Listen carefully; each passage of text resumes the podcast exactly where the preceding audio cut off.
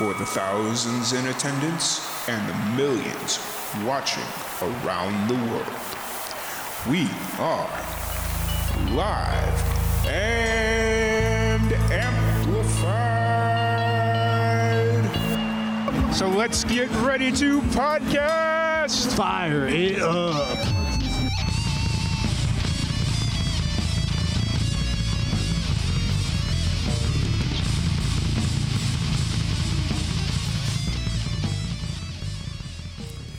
And welcome everybody to another live and amplified jam session. I'm your host Tom Quiet. We are back, back, back at it again. We have a full, and I mean a fucking full podcast for you today. A full jam session. We have our jam session, we have our fan feedback artist of the week, and we have the return of our cover song of the week. So it's all very long, so I'm sure we're probably going to be pushing two and a half hours again this week. So I'm going to keep a lot of the in between stuff short because I'm just not sure. I don't want to keep the length of this podcast super long again because, you know, I, I, I don't want to be that that guy. I don't want to be that podcast host. I don't want to keep you here forever. So we are going to jump right, right, right into it. So today we have for our jam session, we have a young man. He is from California. I was introduced to him, I believe, a couple of months ago through our contact at MXL.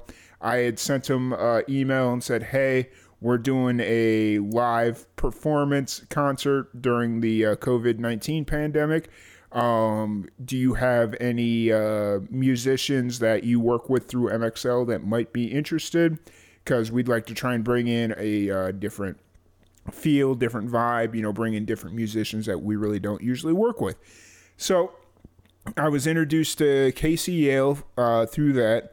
And it took us some time after that to kind of get on the same wavelength and get our schedules synced up and find time to actually uh, work together. And I think a couple of weeks ago, he reached out about wanting to get on the podcast. And it originally was going to just be one of our live cast podcast and morphed into a jam session. So that's who we have this week. We have a young man by the name of Kasey Yale, and let's shut up and jump right into it.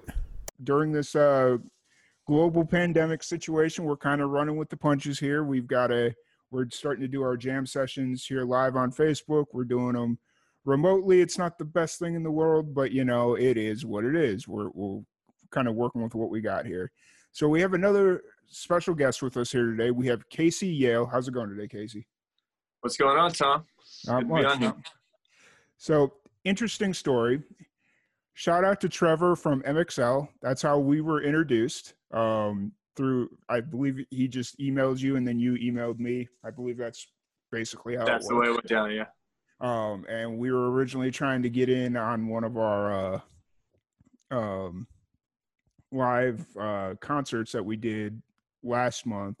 And with the time difference, things got confusing and, you know, certain things happened. It's whatever, it is what it is. Um, so I'm glad we finally got a chance to get this squared away and we, we got on for a podcast. So that's even better, you know? Yeah. Love it. So how are things going out in, uh, you're based out in LA. How are things going out there? How are things looking? Uh, probably like the rest of the world, you know, very confusing. Nobody knows what's going on, but um, you know, yeah. you just could take it one step at a time. Yeah, absolutely, absolutely. Um, so are you born raised LA or did you move to LA shortly? I'm from this little mountain town nobody's ever heard of. Okay. Um, it's called Tehachapi. Okay. Yeah. And In yeah, Tehachapi. Yep. Okay. Two hours north from LA. Okay. It's a whole different place. It's like um, you get any kind of weather any day of the year and everybody talks like this. So it's like you just, they just like drop this southern town in the middle of California, and that's where I was raised. And then I came out here to do the rock thing. Nice, nice. Um, so, what originally got you interested in music, or g- wanting you to do music? Well, you know, I, from a very early age, like from like three or four, um, I was singing and, and yeah, I was always singing around the house and stuff like that. um, and I'd like sing for relatives and stuff like that. But I think the moment where I was like, yeah, you know what, I want to live the rock and roll life. Um, I went to this summer camp called Power Chord Academy in San Diego. Okay.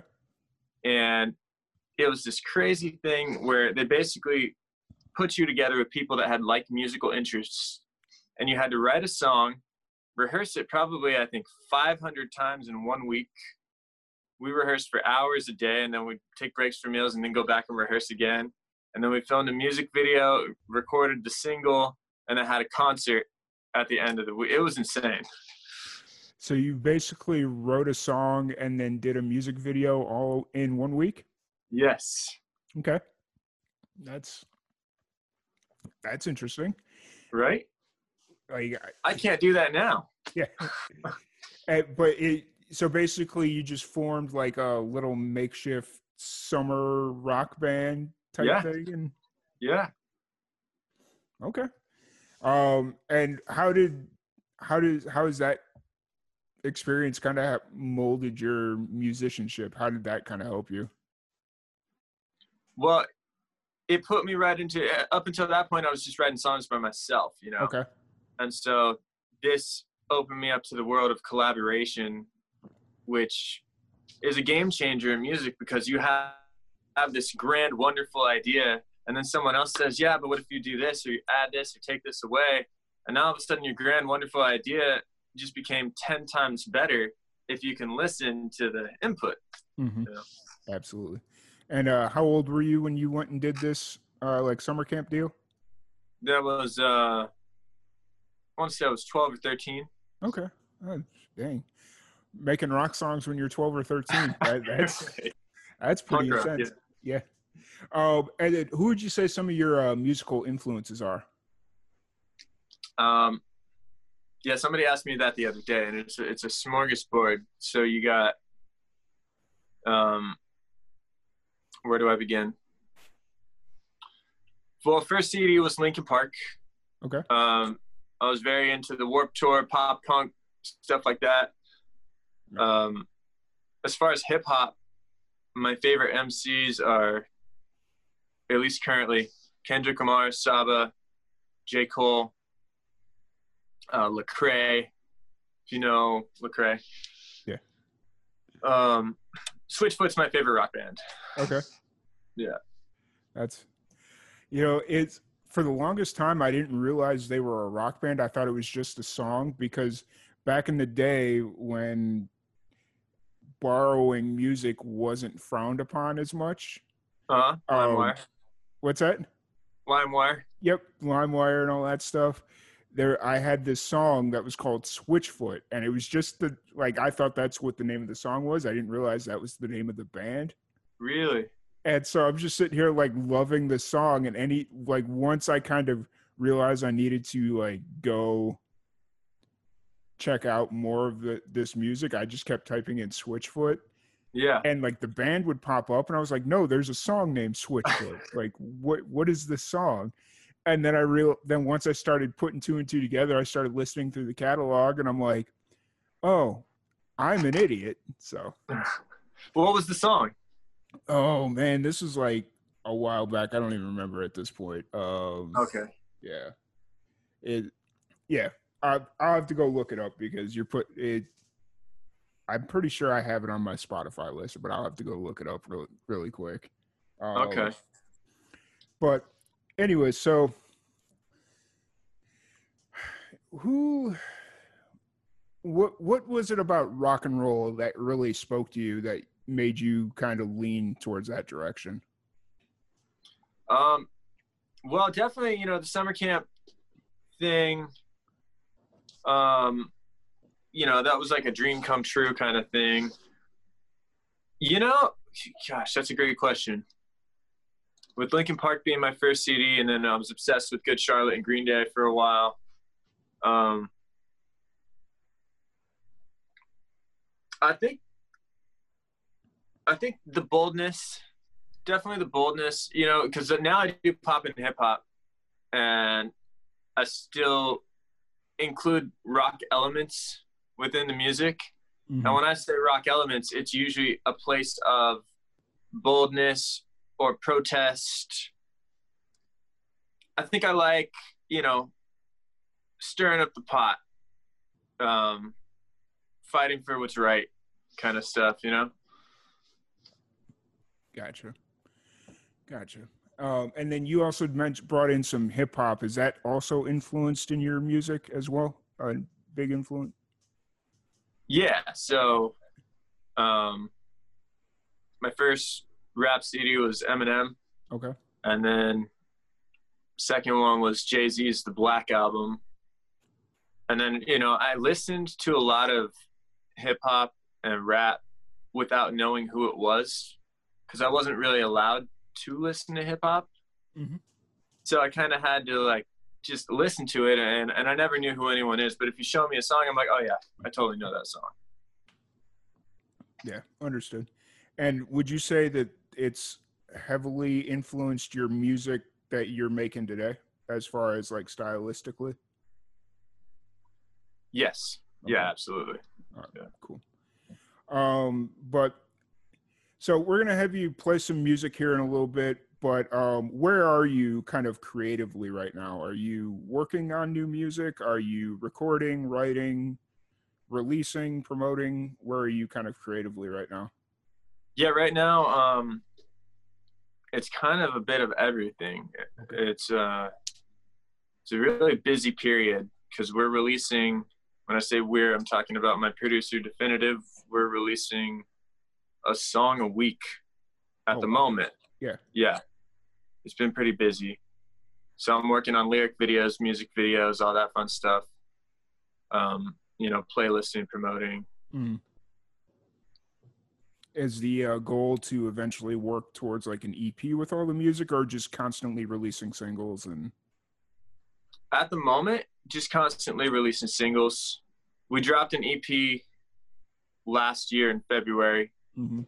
and it did pretty well. But um, yesterday, the idea was birthed to create a compilation album of all the music that's out already, Yep. and do a limited edition press. Yeah. I did see that pop up on your Facebook this morning when I woke up about doing Yeah. like a an all songs album or something like so I I don't remember exactly how you worded it but yeah it was essentially what you just said um that's a really cool idea like doing like a collection almost like a colle- album Yeah. collection album how many Yeah, songs yeah. how many songs right now would you say that would be Uh, at the moment, that would be about 15, 16 songs. And then I'm thinking about including some, you know, stripped down acoustic versions. So it'd probably be between 15, and 20 songs. Okay, so it'd be like a dual disc LP type situation. Yeah, something like that. Cool. Um, cool, cool. Uh, do you have a song ready that you wanted to play for us? Yeah, I'd like to uh, start by playing the song that I just released. Yeah, that's fine. Oh, Yeah, okay, cool. Yeah. This is called Welcome to the War. I'm playing it off of YouTube. So Okay. for anybody watching, just type Kasey Yale Welcome to the War and it'll pop up. Without further ado.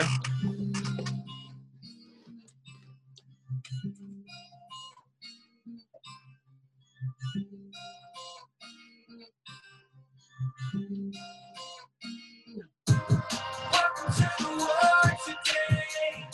you hear that okay?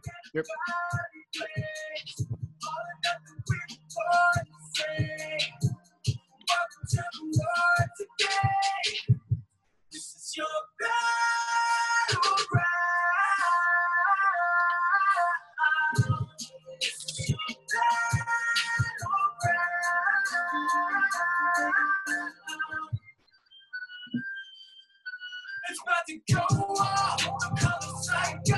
But amidst the dark day, we'll see the light glow.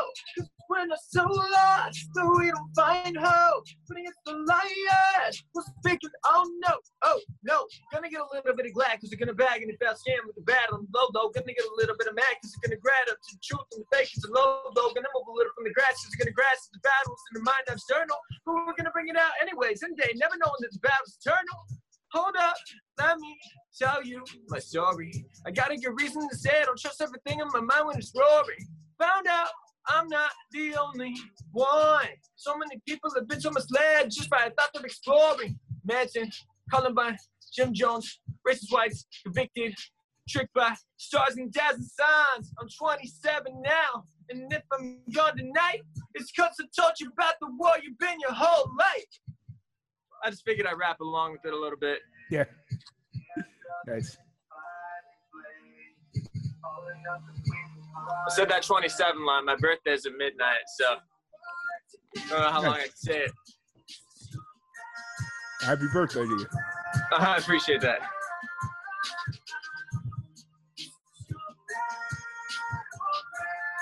I'm do second verse. Okay, so where's distraction come from? Oh, habit thoughts it ain't love, like murderous tips and contraband bliss. And urge you don't believe on. I follow the fake sauce. Give me money, advantage, and green blunts. I saying it ain't Lawrence, but I got no beef with peons. Tell me the level of this. Talk of the devil in this. Twisting to pedals a bit. I'm domino covered in drip. Moving just fine with no whip. Now jump on my trip. Tell me your time in your life. Couldn't trust none of your mind. Acting outright like everything's fire inside. The worst of it, you don't know why. But what if you spoke? What if you bottom low? What if you chance float and question the quote? Decide the vote. What stays and what goes? But thoughts like always say don't. And what if you question the source? Well, homie, then welcome to war. Cause the trick is, is trick you and the thinking it's yours. Come now, listen up.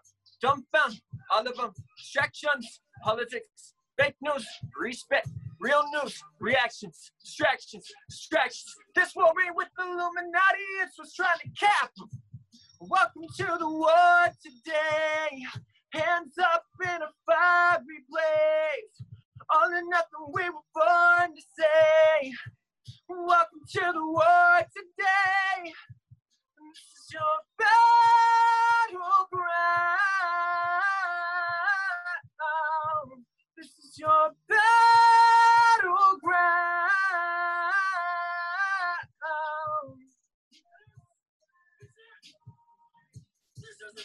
We'll stop it right there. Why not?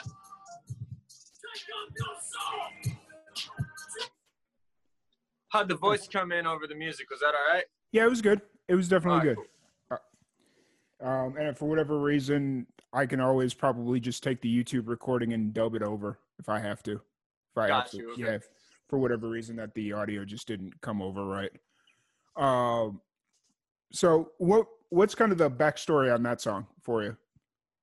Um, without giving you the whole 30 minute long crazy story, um, in 2013, I had a voice in my head Okay. pretending to be God Okay. for six months.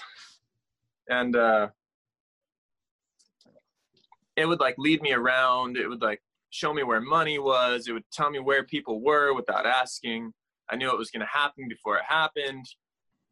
So my friends, they called me a psychic. I called myself a prophet. It was this whole thing Okay. um, until it started getting dark, essentially. It started becoming these near death experiences. And then I wound up actually hearing the voice of God that basically told me that this voice is a sham, right? And uh, I was healed from all of it um, by Jesus. And now, you know, here we are seven years later, no voices in my head and it's all because i learned that every single thought can be challenged you know whether you want to think that it's whether you want to think it's spiritual whether you want to think it, it's chemical whatever it is if you have a thought you can question it and, and i just want to i want to empower people to understand that they have the power to choose if they believe their thoughts Right. Cool. Um, and so when you're sitting down to write, like, what's kind of your uh, creative process? um it's always different Okay. a lot of times I'm a very musical being, so I'll, I'll be walking around and I just like have music in my head. I'm humming, and I'll just start humming, and then it'll just kind of catch. And so sometimes I'll just record a melody, or sometimes I'm just feeling a certain way, and I'll just I'll just say it, and it'll come out as music, and that just makes sense. And so I start writing around that. Nice.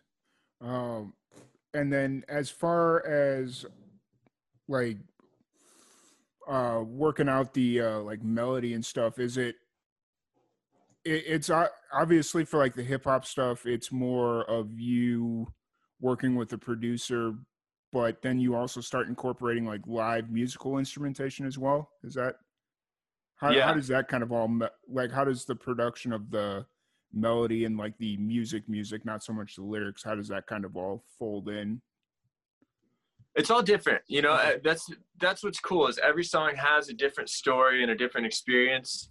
This song i was uh, in church and that chorus was just screaming in my head the whole thing and so i drove home and i recorded it and i laid down a bass line and i, I put that guitar sample and then i showed it to my producer and i was like this is what i have can you make it awesome? Hmm. and he did. Nice.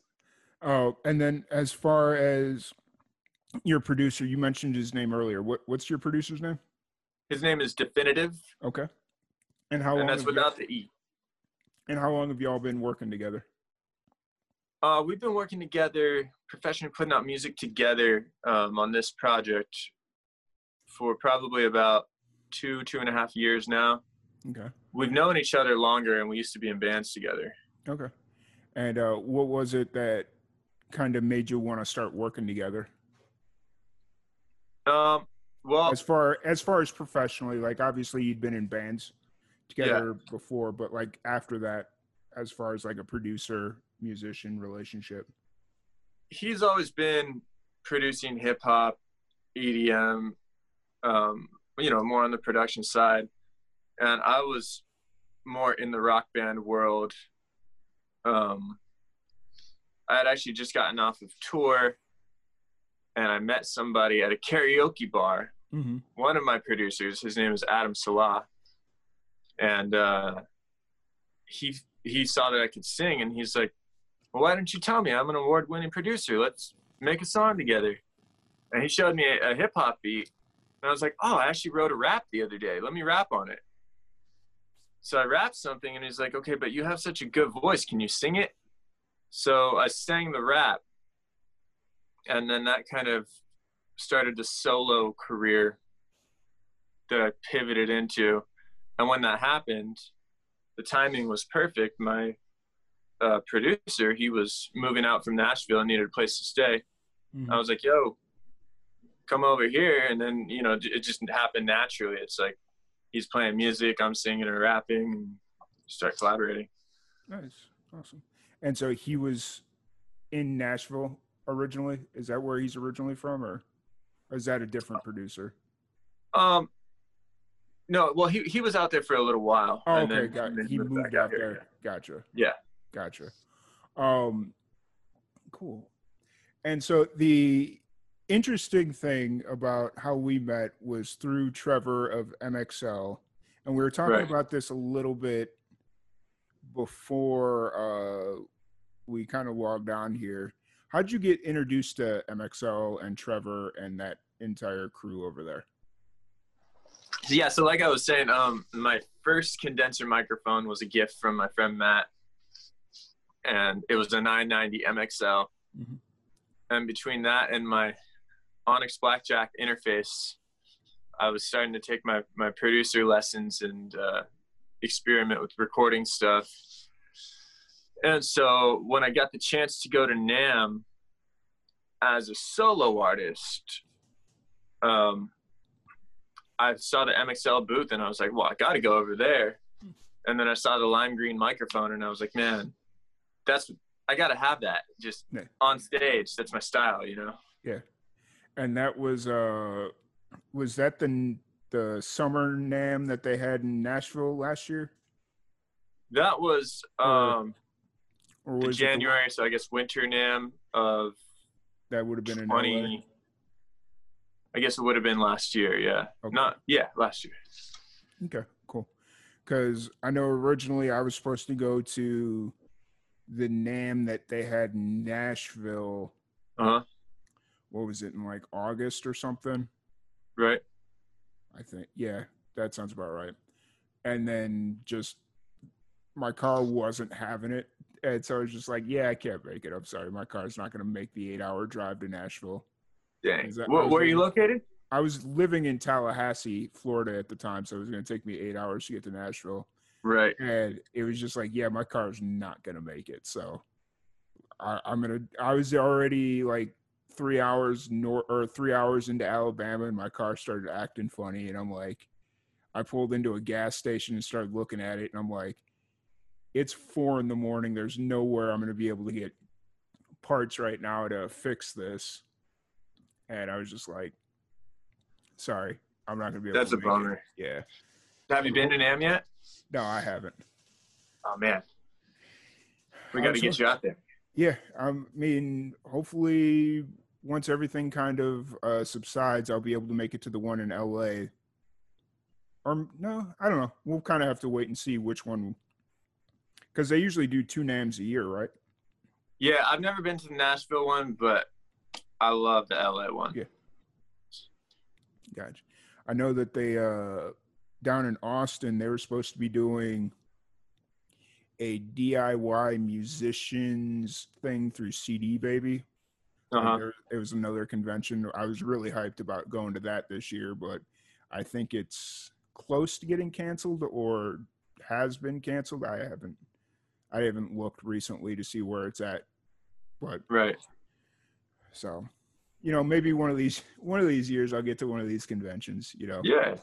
Um so you you met them at NAMM and then you started you had been using their 990 um and then you started using their pop mics which are really cool mics. I have one right here, you know. That's the one I got. Yep.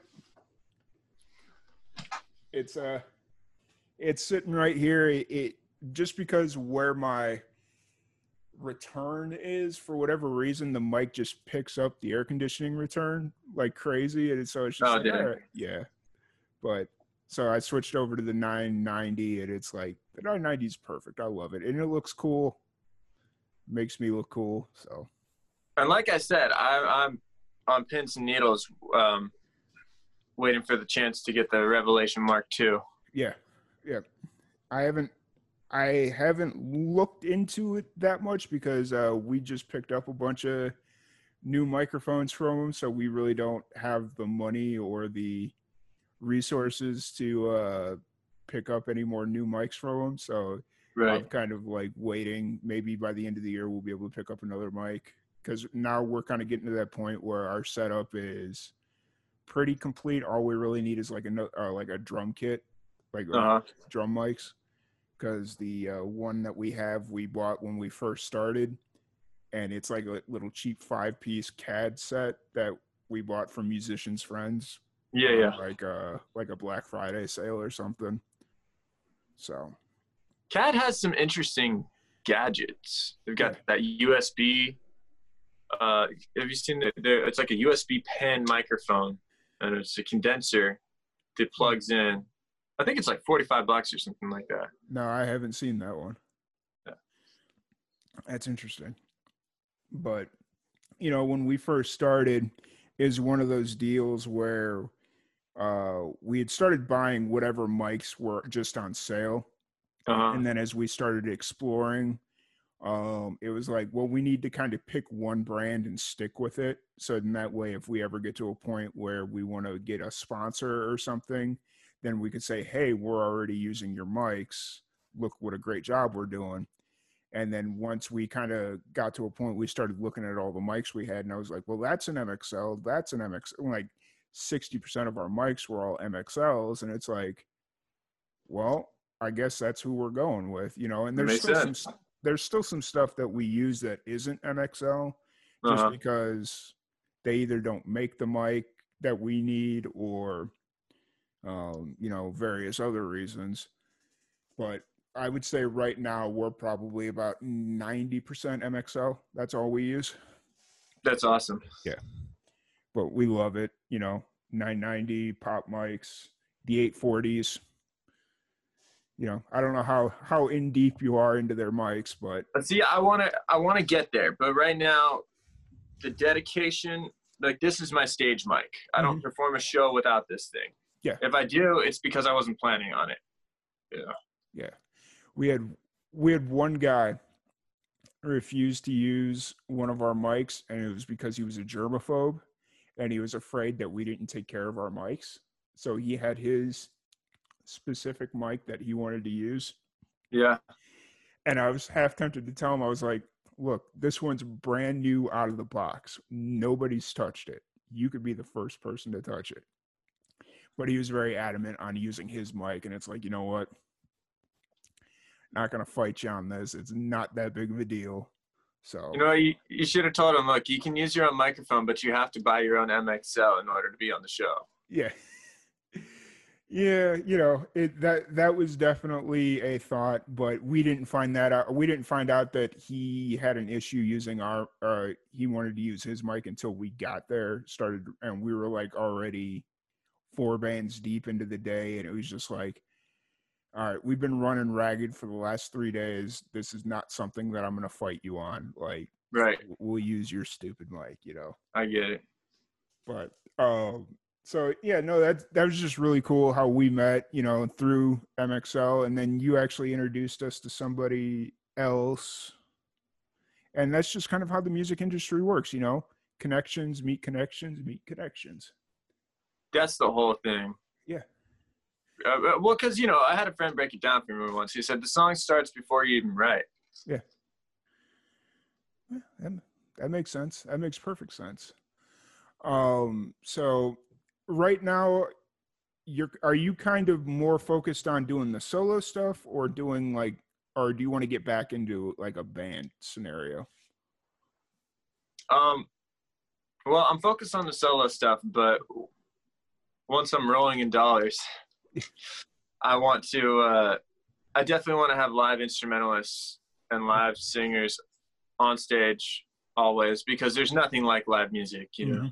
absolutely And, and I think that production, as far as stuff like this, like it has its place with live musicians on stage, and it just takes it to that next level, you know. Mhm. absolutely absolutely um but actually let's go ahead and jump into another song that um what do you got what are you thinking about this one's actually going to be acoustic i think you said Yeah, I'll do a strip down of. uh I've got one releasing this Friday, okay and it's electric guitar, but I'm just gonna play it acoustic. okay uh what's it called It's called "Runaway." All right, awesome. Can't wait to hear it.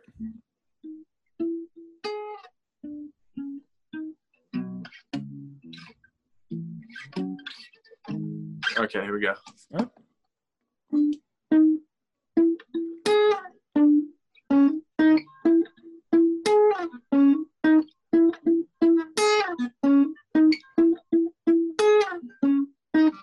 If, oh, my bad. One, two, three, and if you're hurt, that's no excuse for you to be rude to me. I'm free, and you're clearly still in chains, defined by pain, and you're not like me. So why you keep running away? Why you keep running away?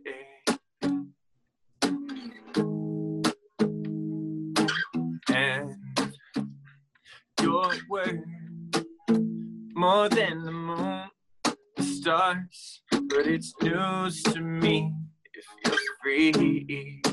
I can't believe, cause still chains, defined by pain, and you're not like me. You're alone in crowded rooms. Sweat too much when the speaker's mute.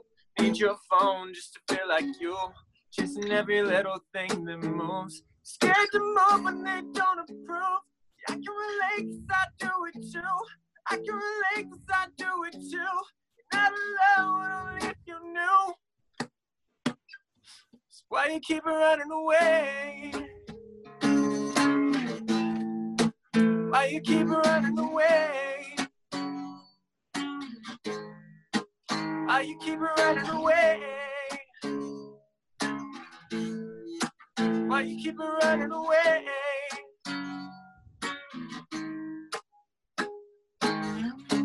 if you think that you'll find something else, then maybe you're the one to sleep as well. You're deep in sleep and all your friends can tell. If dreams come true, then you've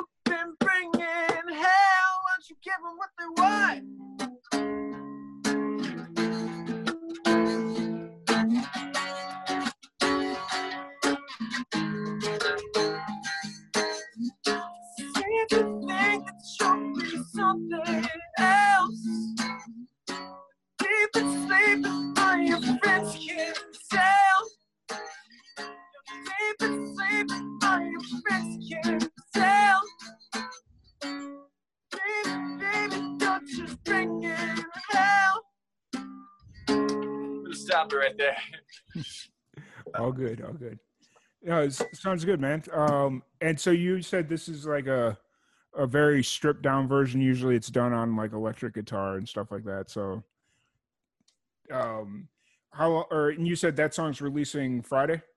Yeah, it's releasing Friday. Yeah, it's it's more of like a kind of really spacey. Um, the guitar riff is like all reverbed out. Ding, I, I was thinking about it. Uh, the uh, the little intro that you did before you counted yourself in. Yeah, For some reason, I don't know why it remind. Have you've seen the movie Triple X with uh, Vin Diesel where he's like the spy that goes out to Russia or whatever? I think I saw. Oh, you know what? Yes, yes, that was my first movie date. Yeah, there, there, there's a scene in there where he he's infiltrated the gang in Russia or whatever, and they take him to his bedroom, and there's like a prostitute sitting there waiting for him, and she's dancing Right. to this song, and the melody of that song remi- or the intro to your song reminded me of the instrumental of that song. It was just really weird, like it. You'd have to watch it and like listen back to this, and it, I'm just sitting here. I'm like, oh, okay. I, I must be out of control. Who knows? I'm gonna have to go back and listen to it. Yeah, because it's uh, it was like yeah, and maybe it's just me. It very well may just be me, but um, so yeah, how's uh, thank once again, thank you for uh, sharing that song. It's definitely we always love hearing like different versions that you're not going to get anywhere else. So like a definitely a Sure. stripped down acoustic version. We definitely love hearing that, and um, with it being released Friday, it's a nice little teaser for people to go check out the real, the full version on Friday. Yeah, the full Um, version is gonna be a lot different. Nice. Um, and where do you usually release all your uh, new? Is Friday like the release date for all your music that you're doing, like the weekly stuff that you're releasing? It's typically either been Thursday or Friday that Okay, everything's releasing. cool. Um, Uh, and everything, you know, Spotify, Apple Music, Deezer, Tidal, all the all the all the typical ones. All the typical ones, yeah. And then Bandcamp as well. You know, Yeah. just because some people still pay money for music. Yeah. And actually, we've been trying to help promote Bandcamp a little bit because they've been haven't they been doing the thing where they're waiving their fees They're waiving their their share. yeah to help musicians out and so we've definitely been trying to help promote bandcamp where we can without sounding like uh, we're getting paid to promote bandcamp you know just trying to be like hey if you support music musicians that happen to have a bandcamp you know Bandcamp's doing it right because it, it's uh the streaming game is very it's a very frustrating one. I mean, even for the you, you look at these guys that are the champions in, in the field. Yeah. And they're looking at the streaming money and they're like, what is this? You Yeah. know, not, not to go down that rabbit hole, but it's it's something. Yep. And then the uh, I was just reading an article that Spotify even stepped up their game even more. Um, they just signed Joe Rogan to an exclusive podcasting deal. Really? Yeah, so like the Joe Rogan experience is going to be exclusively on Spotify.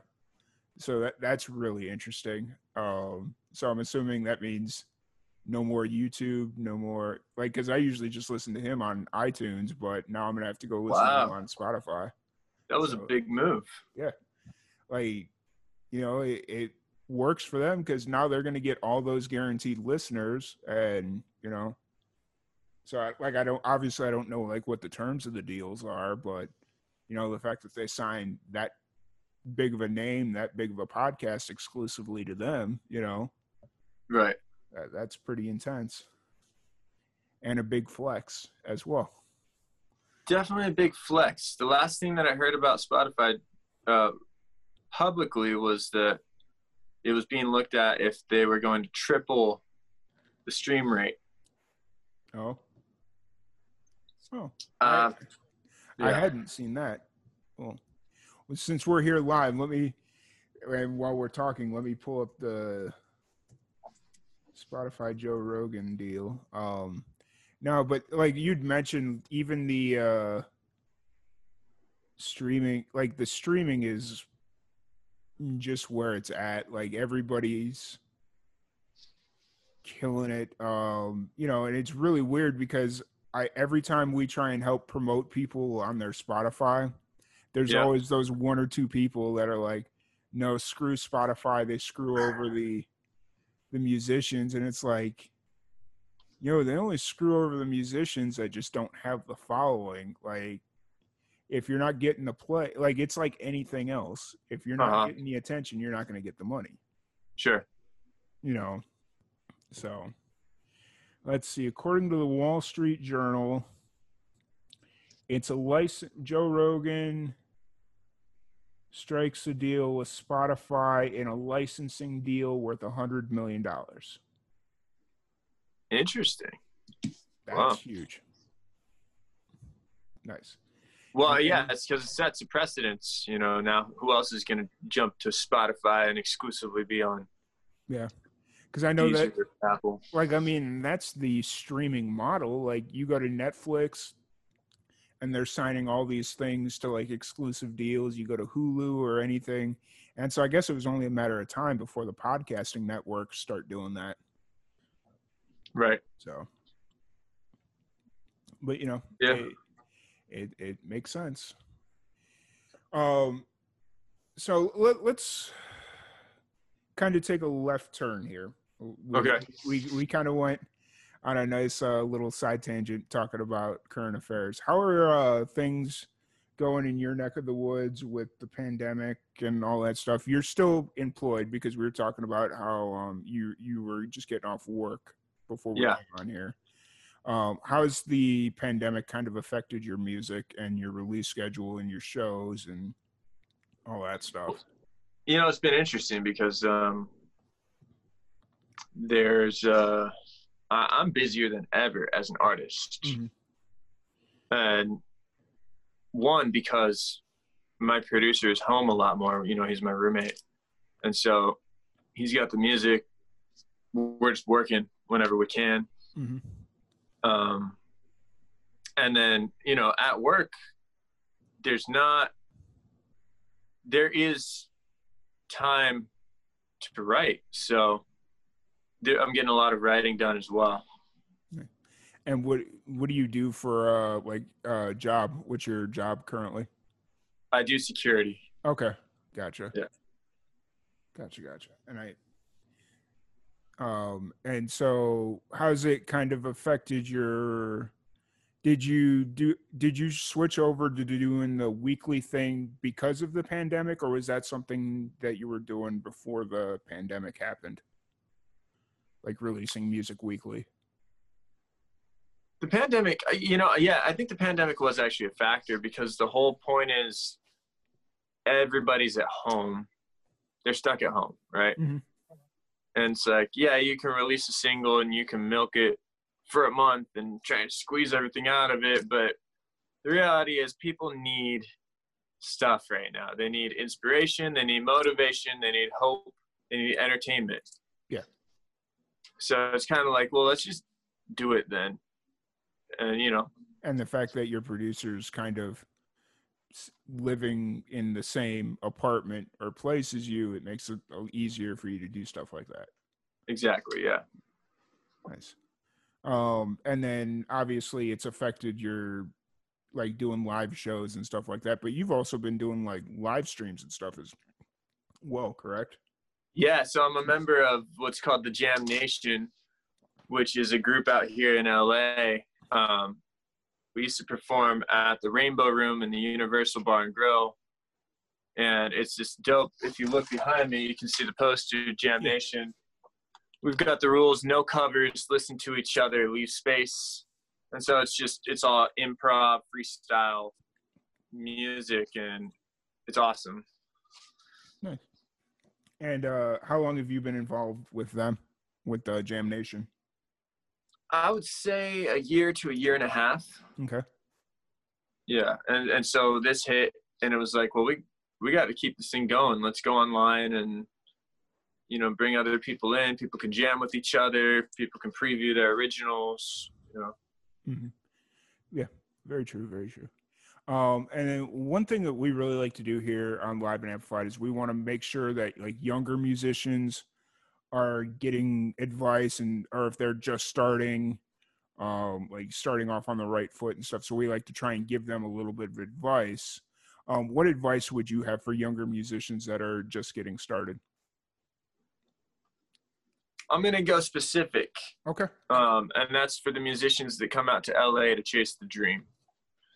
Perfect. And that's this: those who quit are the ones who never make it. It's plain and simple. If you now, granted, look, if you know that you you've been lying to yourself and you feel like you know what, I'm really fighting my actual calling in life. Good. Forget the facade. Go and do what you need to do and pour 110% into that. But if you're going to go 110%, you got to keep going. Perfect. And actually, you know what? Nobody's ever talked about that before because we we get a lot of Nashville musicians, and Nashville is very ingratiating or very. They'll bring everybody in and make them feel comfortable and whatnot, and they'll give them good advice. But we've never really talked to anybody out in LA, and I know the LA music scene is completely different because we've had musicians that we've worked with try to go to LA, try to play gigs, and try, and then they think because they can't make it in LA, they've stopped playing music. And it's like, no, LA is a completely different music. It's a whole scene. different dynamic. Yeah. Yeah. Because doesn't LA have that rule where if you can't play live shows if you're under the age of 18 or something like that? Isn't I, I can tell you from playing at bars when I was 18 and 19, if I got to play, I would play a set and then they'd be like, okay, now you have to go stand outside in the cold while your friends enjoy the rest of the night. Yeah. I actually that reminds me. I was reading an article the other day, and I don't know if it was like an Onion article or if it was a legit article, but I remember seeing it where the and it was old. Like obviously it wasn't anything recent. Where this guy, Oh. the this band got a gig in a bar, and the bar owner wouldn't let their bass player come in because he was under the age of twenty one, and so he set up right outside the window Uh-huh. like one of their big windows and he set his amp like right in the window and he's sitting there playing outside while the rest of the band's playing inside just That's so genius. just so the band could finish playing or could play their gig and it was just like that's funny and so they you had like video of this kid just sitting out on the sidewalk playing bass and just trying to be it, into it as he can Oh, there's a video? I would I love think- to see that. yeah i think they're i think i will have to go grab the article and i'll send it to you but there's Okay. like he was just sitting there just kind of playing and it's like oh that's funny but um so how's uh la kind of helped mold you as a musician because obviously like we had mentioned la is a completely different animal Right. compared to anywhere else in the world? How how has it kind of helped mold you into a better musician? Okay. Well,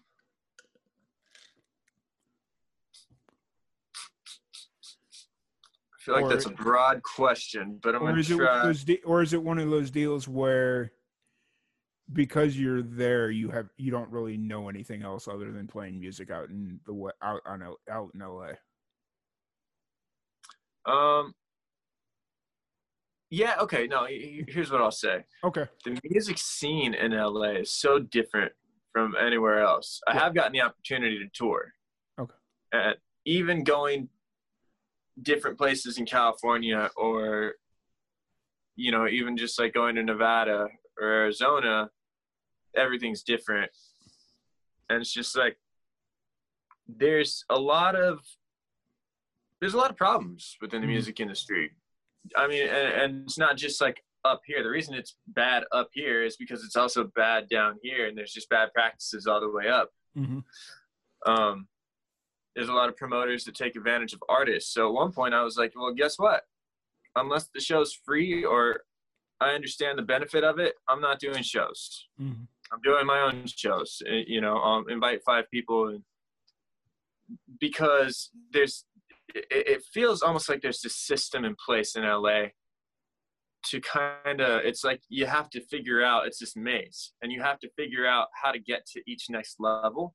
Mm-hmm. And the first level is like trying to get your own show, and you're made to feel like it's such this grand opportunity to get the exposure of playing to 20 people on a Tuesday night at 5 p.m. And you have to pre-sell tickets, uh, and it's Or- horrendous. And uh, Or pay to play, depending on. right, or pay to play. And so I kind of just I striked that. I said, that's not worth it to me. Yeah. Um, and I think the people that do that kind of go up to the next level where it's like, oh, now promoters know if they're gonna ask you to play a show, they know that they actually have to come with an offer or something enticing or something worth your time. You know. Yeah, yeah. And you know, we'll, we'll kind of stick on that one for a second because it, it's very hard to find musicians that agree that pay to play is not the way to go. Like, they're, they're especially in the hip hop side of things. I've seen like I've seen so many musicians that thought they were going to get this big opportunity for uh, opening like they'll pay hundreds of dollars to go oh, I'll, without saying any names of who these uh, opening act was there Right. was a guy i was living in new mexico there was a guy that he was going to be opening for i want to say it was Krayzie Bone of bone thugs and harmony Okay. Right. and he had paid hundreds of hundreds of dollars to get on get on this show. And or to open for him. And he goes there opens and doesn't even get to talk to Krayzie Bone like nothing. And the doors had barely opened when he went on. So it was just like okay all i get to do is say i opened for him and that's about it. And it, it's like wasn't worth it and i'm like oh i could have told you that but you know Right. you know and then there's been a couple of occasions where promoters like us doing the podcast promoters will reach out to us and ask us if we want an interview with whoever they're bringing in and how much we're willing to pay for the interview and it's like no i'll just reach out to the manager of the act and be like hey let's set this up and i'll bypass the promoter altogether Right. we don't make friends that way, but when they're sitting there trying to ask for a thousand dollars for an interview, it's like, no, Well, know know who you're talking to too, right? Like, Yeah. like, yo, you're you're approaching Universal, right? Yeah. You know that it's a, a drop in the bucket for them for to be like, yeah, I need five thousand dollars if you want an interview with my artist. yeah, But if you're approaching not Universal, mom and pop shop um, interviews, you know, th- then you need to be like, hey, you know, how's how's a hundred dollars sound? How, you, you know what I mean? Like, well, and it's not even that because well, here, here's, here's, there's a specific situation that came to mind when this happened. I was Yeah. living out in, I was still living out in New Mexico at the time, and um, Tech N9ne's uh label, um, so he had like Strange Music? like- yeah, and he had like Stevie Stone, and then there was like this young, I don't want to say young kid, but there's this white guy that was part of his like crew. uh huh. I, I can't think of his name now because I don't think he's really gone any further than where he was about four or five years ago.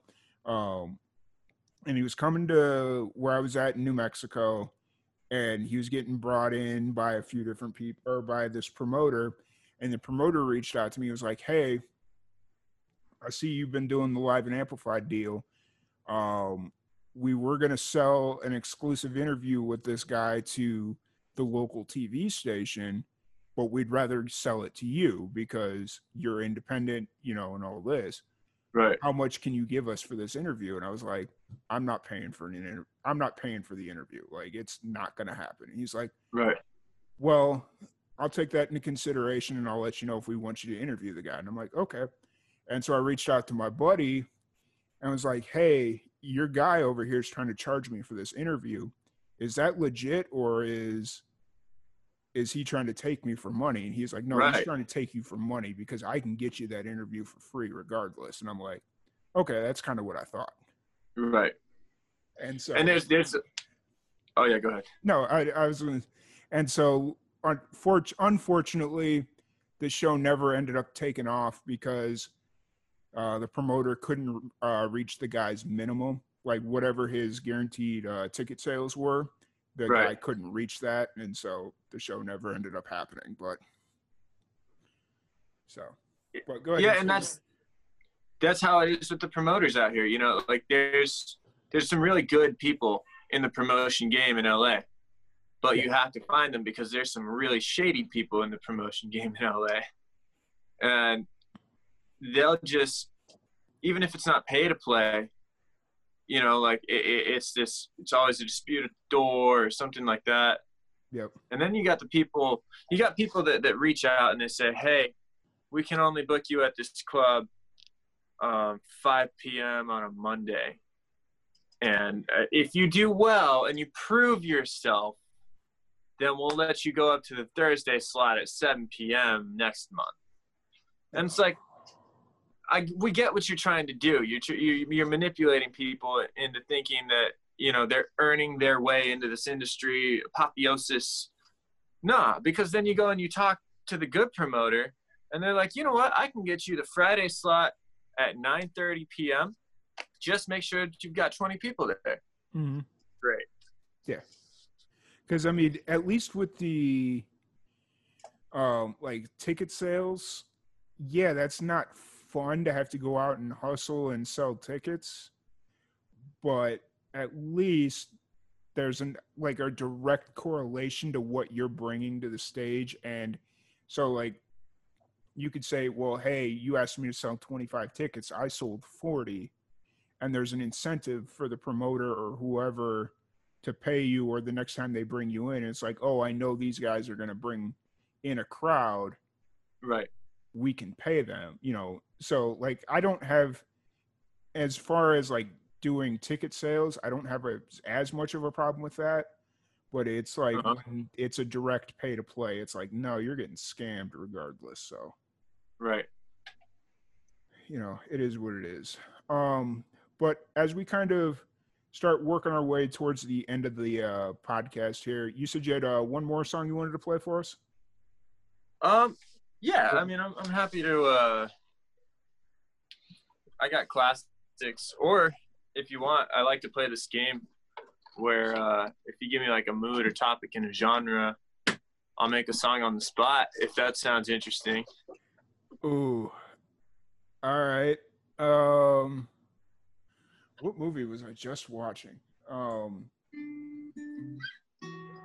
No, that would be really I was going to say the movie Top Gun because I was just watching that the other day, but Oh, the movie Top Gun.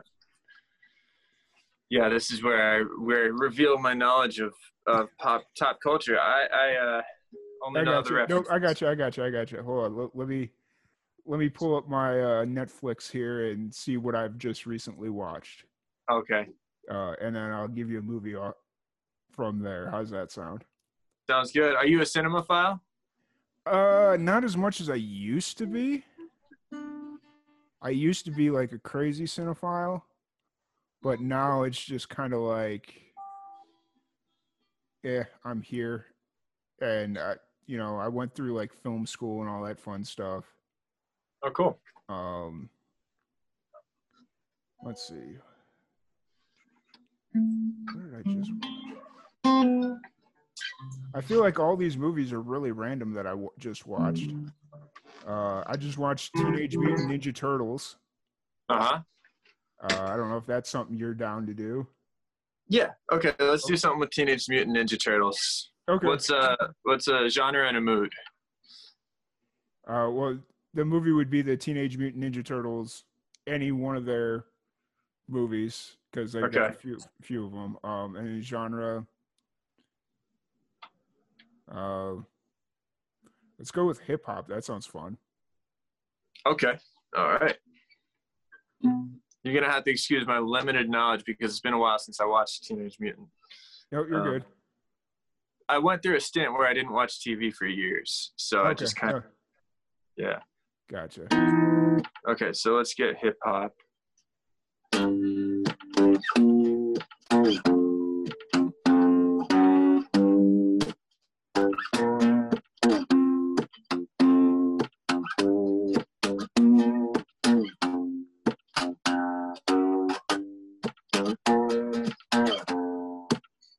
Okay, now I'm a rat in the sewer and I feel like I'm skewered on the pike of this life, but I feel like maybe I can change a couple different things if I'm nice, maybe.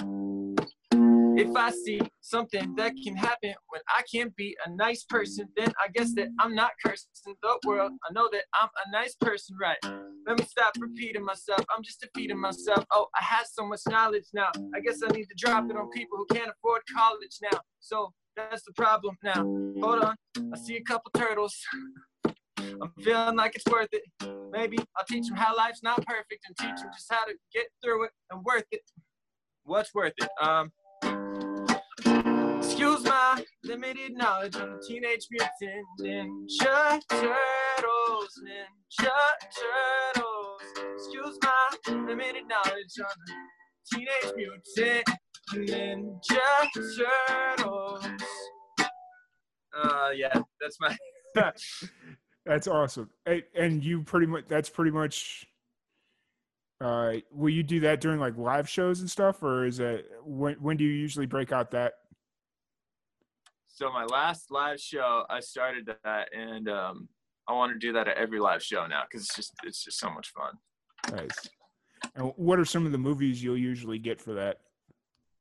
Um, well, you know, it's not always a movie. Uh, it's just generally a a mood, a topic, and a genre. So sometimes it'll be like fearful ice cream metal. Gotcha. You got something for that that you just threw out there randomly? Fearful ice cream metal. Yeah. Yeah. Let me get a pick. Let me get a pick.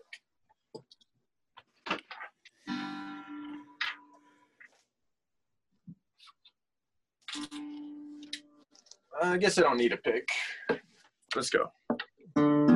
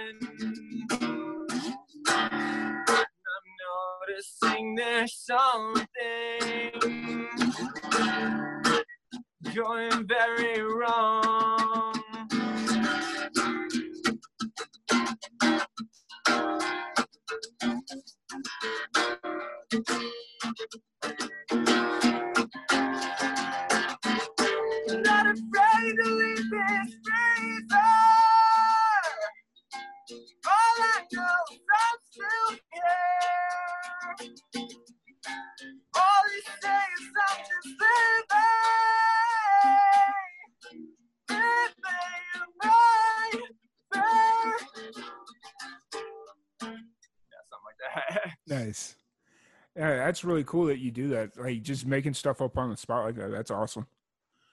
And Yeah, it's, so it's a lot of fun. uh what what when do you hope or do you have any have you heard anything about when LA is going to start hopefully allowing like smaller shows to happen or has any of that started being talked about? You know, it's interesting because I was actually I was offered a show the other day Mm-hmm. um, by this restaurant that we'll rename remain unnamed because they're open. They've gotten their green light to open. Yeah.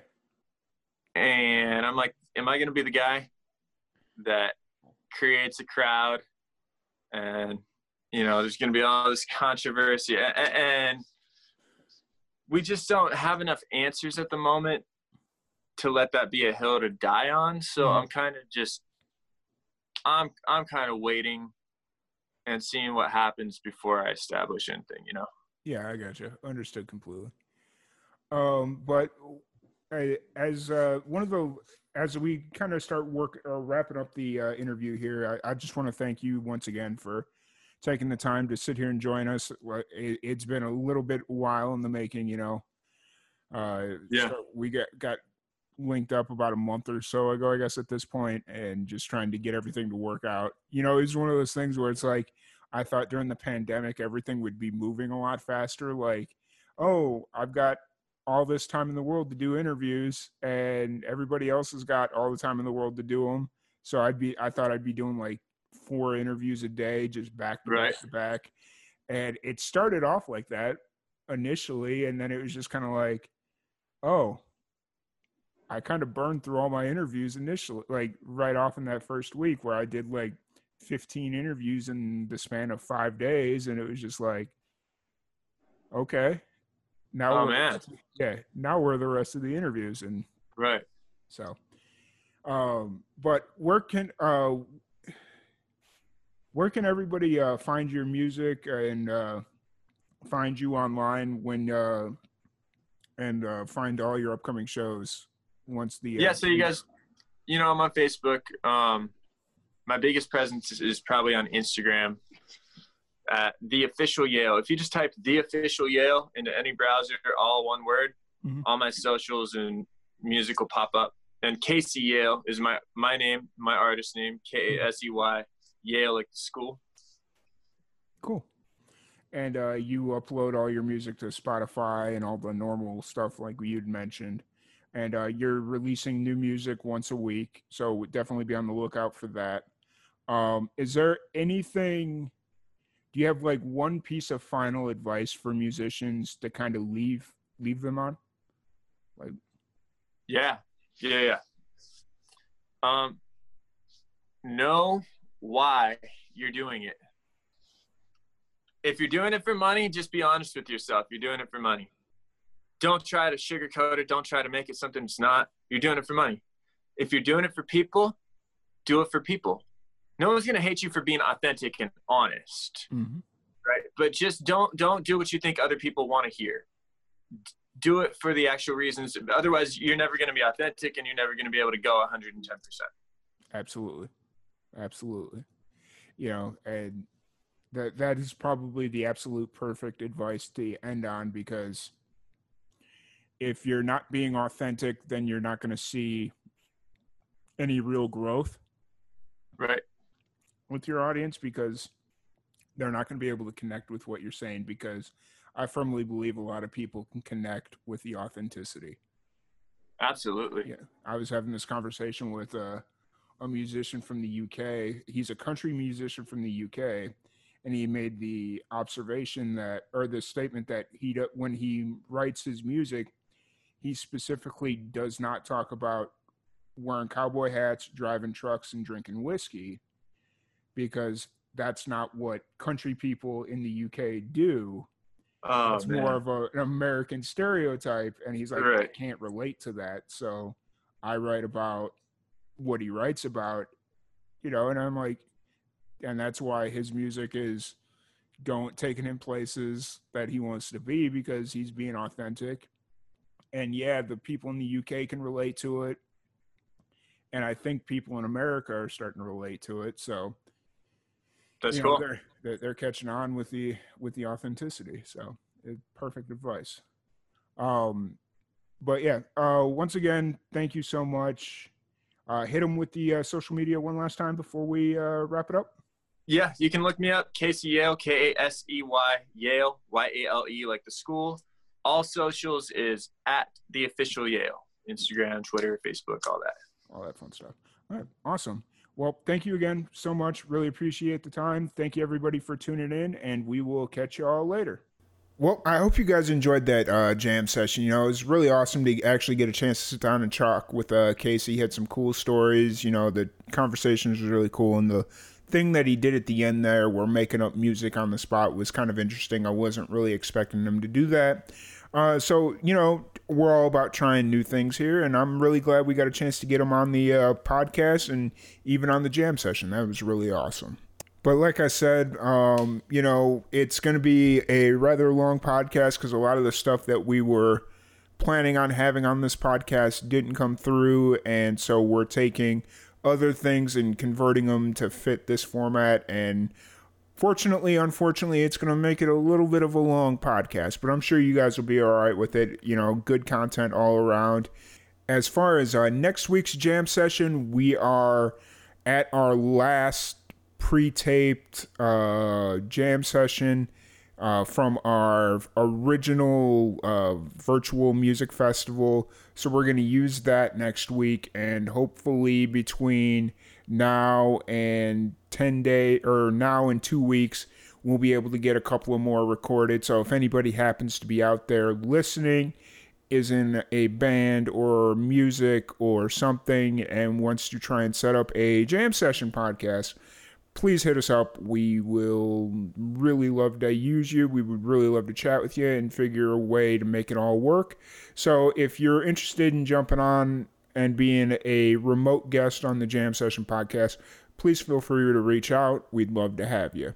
Now, that being said, and we're done with like the shameless self promotion stuff, let's jump right into the fan feedback artist of the week. Um, like I had mentioned a few weeks back, our fan feedback segment isn't our normal segment just because it's been kind of hard to get feedback from shows when there haven't been shows.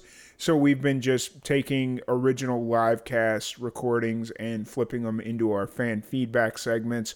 But the hope is once the uh, pandemic lifts, that we'll be able to get back to the fan feedback segment of the week the way it was originally envisioned with fans nominating a band, and then we pick a pick the band based on when they have shows available, and have you guys submit feedback statements.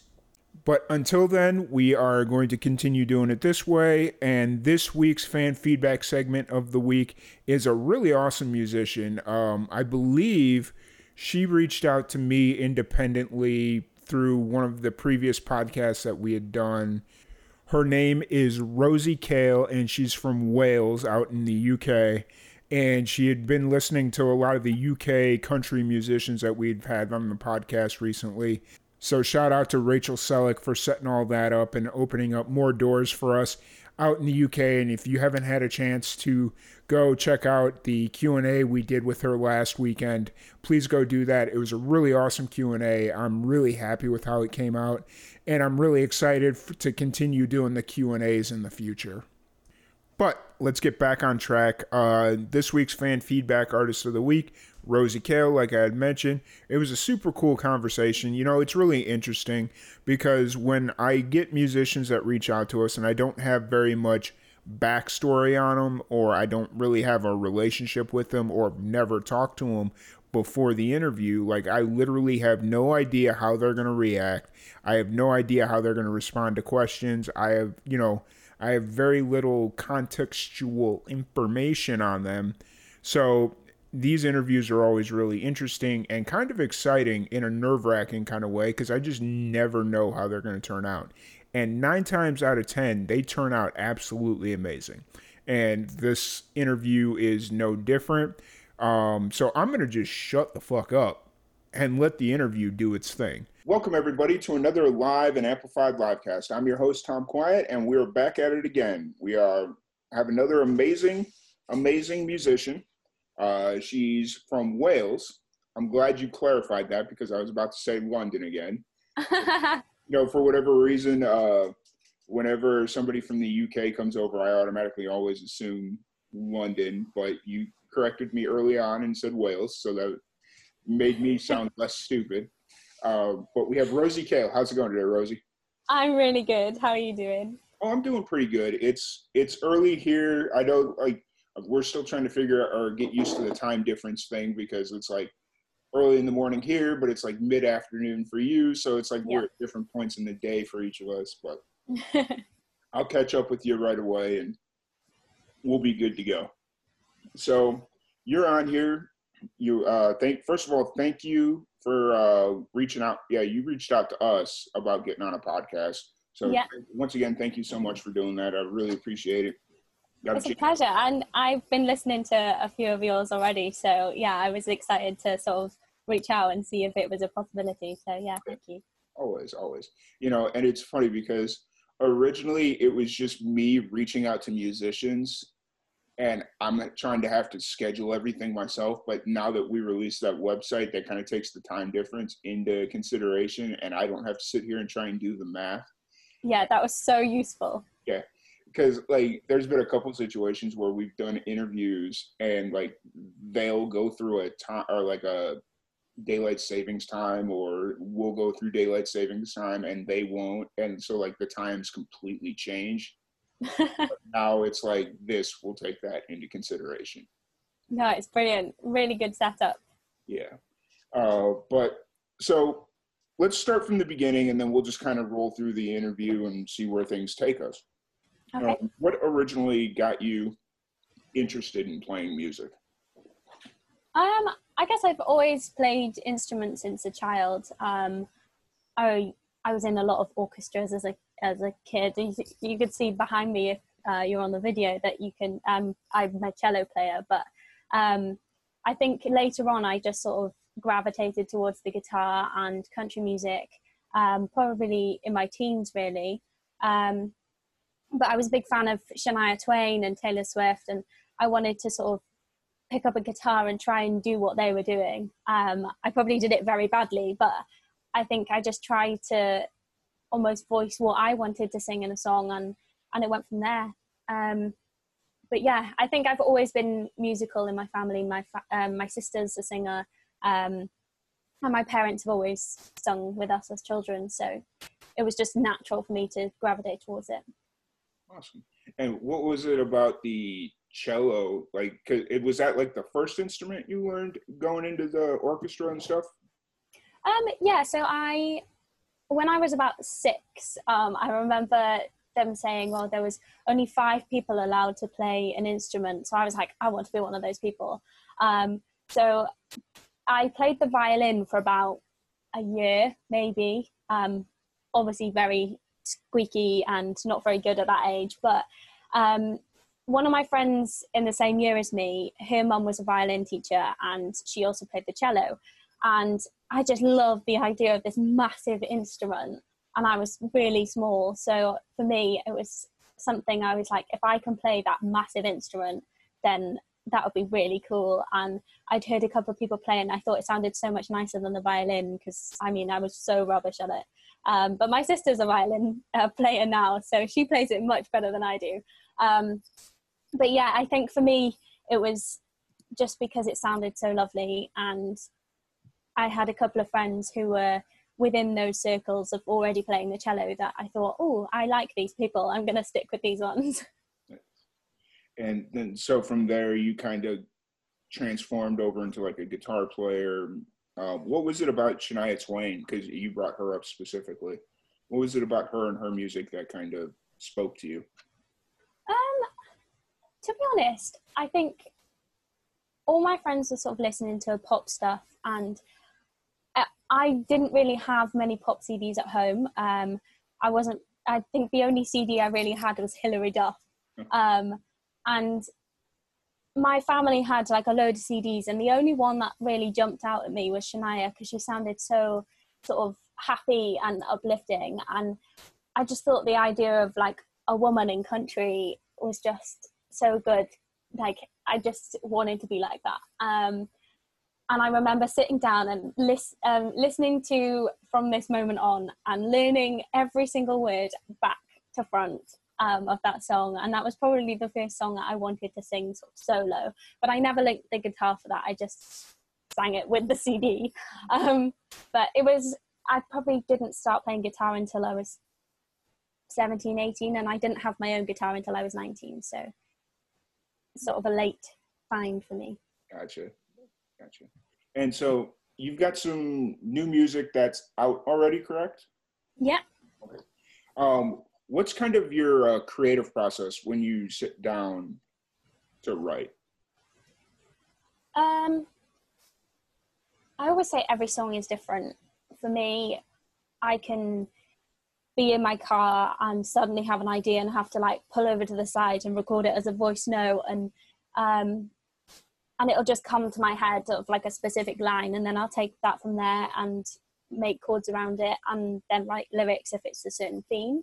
Uh, sometimes I start with a theme and then write about that and I write the lyrics first and then the chords. Sometimes I'll sit at the piano and just play something and it sounds nice and I'll write something to it. So I don't think I have a set creative process, but I like to be quite quite strict with myself of writing as often as I can. Um, just because one of my friends um, who is a songwriter as well called Jimmy Brewer, um, he said to me once that um, if you stop writing uh, for a long period of time, when you get back into it, it's almost like t- turning on a tap that hasn't been used in a while, Mhm. and you get all the horrible stagnant water that comes out first, and then you get the fresh flowing water. And I just thought that's such a good image for me to keep writing, even if it's rubbish, Mm. that it'll carry on.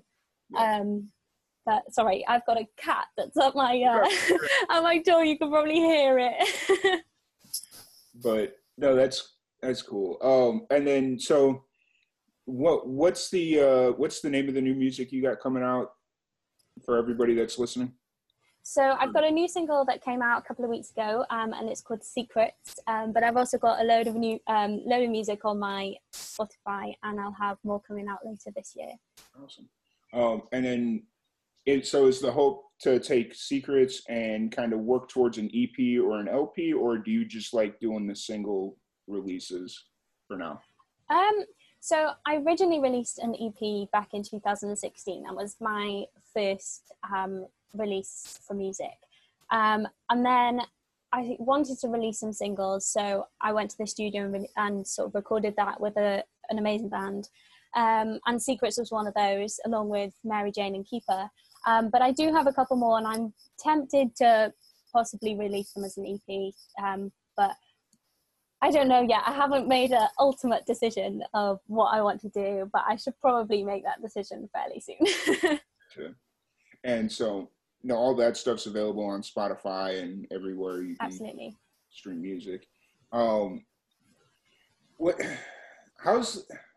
How long ago did the uh, single "Secrets" release?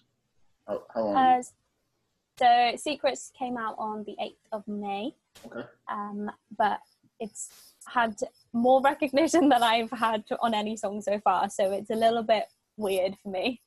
Gotcha. All right, so we have a fan question. We're going we're going to turn into the comment section here. I just saw this one pop up. Yeah. All right.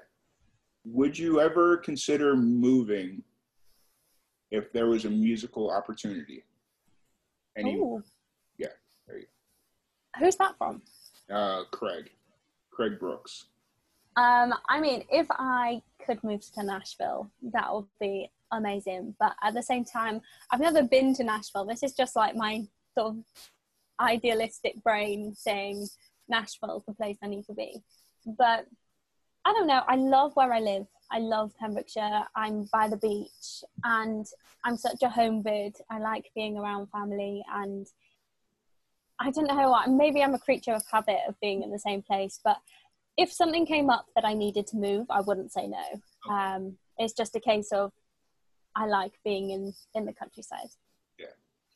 And you know, it's interesting because you brought up that you were a creature of habit, and I think a lot of people are. Like, I really do think a lot of people are creature creatures of habit, and being be growing up where I grew up. If you would have told me when I was 18 years old that I was going to be moving 12 times since I graduated college, and um, you know, That's mad. be all be all over or move all over the U.S., I would have told you you were crazy. Because like ninety percent of the people I graduated high school with they're still within 20 minutes of where we grew up. You know, Yeah. so it, it's a lot of people are creatures of habit, and you know, it's it's just interesting that you brought that up specifically.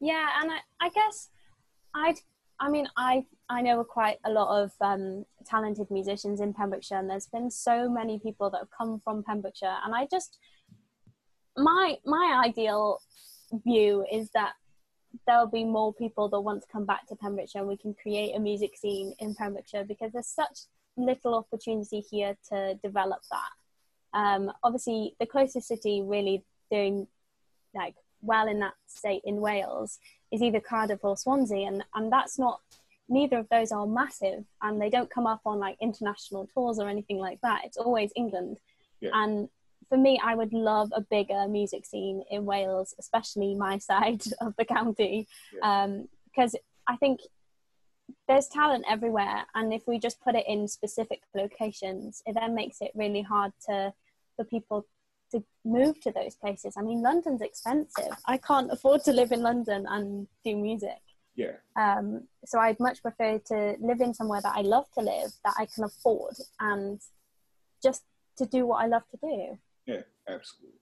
Um, so the, the, you kind of touched on this a little bit. What's the independent scene in like in Wales where you're at currently? it, it's good and there are a lot of talented musicians coming through wales um, and i'm i'm not very good at networking with that many people so it's something that i've tried to sort of reach out during this lockdown um, but i think there is so much talent in wales that a lot of the time they don't get the recognition for it so i would love to see a lot more welsh artists come to the service internationally as well as just nationally. I think obviously we in America and all across the world, you, you know people like Tom Jones and Catherine Zeta Jones and all all the sort of Welsh top people Mm-hmm. that come to mind. And I'd love there to be more Welsh people that come to the surface. Yeah, absolutely, absolutely. You know, it's it's interesting because it seems like we get on this topic of conversation every time I have somebody from London, Wales, I you know any pretty much anybody in the UK. It I talk to a lot of musicians here, and their dream is to go over to the UK and have success. But I talk to a lot of UK musicians, and it well mainly because a lot of the UK musicians I've talked with have been like country acts. It's oh I want to go to Nashville and make it big, and so it's just kind of interesting that cross section of the grass is greener on the other side. I guess I don't like I'm not you know. So like for any one person in the UK that wants to come to the US to try and make it big, there's one person from the US that wants to go to the UK to try and make it. Hundred percent. Yeah, and I, I think that's why I said earlier. Obviously, I think it's my ideal brain going.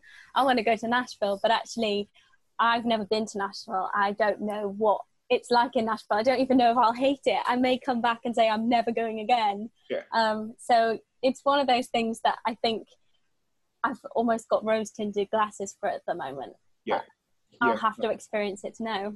That's very true. But luckily for Nashville, and there's a there's a lot of musicians that do this. Like they'll they'll move around Nashville because luckily like Nashville kind of has everything. So if you like living in the city, move straight into Nashville, like in their downtown district, and you're boom, you're in the city. But if you like living in the country, just move 45 minutes in any direction and you can still say you live in Nashville, but you're in the country and Yeah. you don't have to, to worry about that. So like Nashville is kind of unique in that way. But um You're selling it well to me. I mean, I would happily. but it's also one of those things where just because like geographically it's laid out the way you want it to because you can go live in the countryside and still be within relative driving distance um, to get downtown for a show and whatnot it's still the people you still have to be able to get along with the people there and like the people and you know and all that stuff because i've definitely been to some places where it's like you know i don't ever want to come back like i Yeah. like like the area, but a lot of the people here I just don't get along with. We have different viewpoints on things, you know, just all that fun stuff. And so it's a little, it's always a little bit more than that. So I would definitely say before you, if you ever decide that you want to move to Nashville, I'd say go visit it first. Just Yeah, I will. because I'm the only one crazy enough to go move to a place before I've even visited it.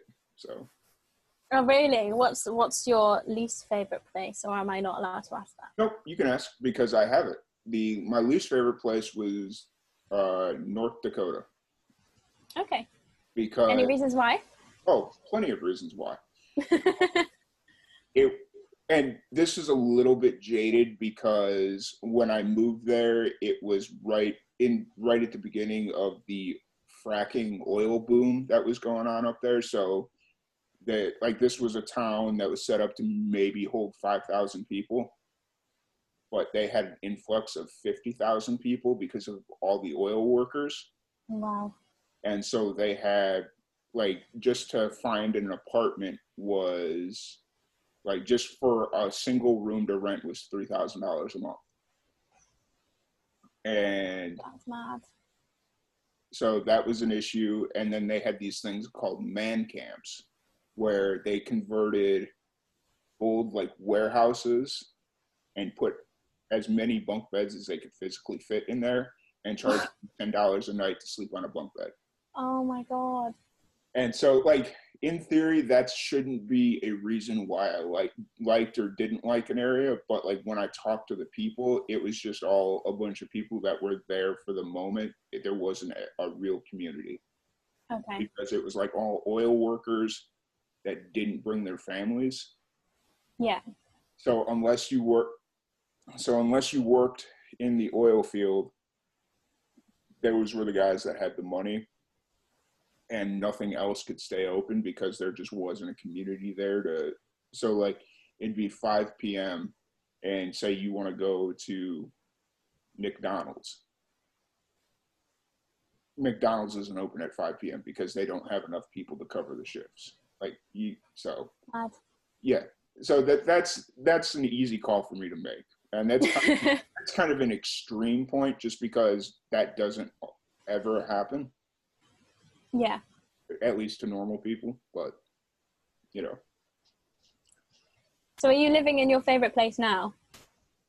ooh good question it's i i don't know yet because i haven't really had a chance to kind of get out and explore yet because i moved here back in october and so like i moved towards the end of october and as i started getting settled in it was starting to become the holidays. And then january and february are usually our busiest months because we that's when we like really kick things off. We'll go do like live production live like live video production. We'll go travel and whatnot. So january and february are our busiest, busiest months. So like every weekend we're out doing something and then the pandemic hit so it was just kind of like Haven't had time to settle properly. Yeah, pretty much. Like right now, they're starting to play gigs slowly. Um, I got invited to go to one last weekend, but it was like the first bar to open, and I was like, yeah, I'm not really 100% sure if I want to go be the first one in and see how that goes, you know? yeah.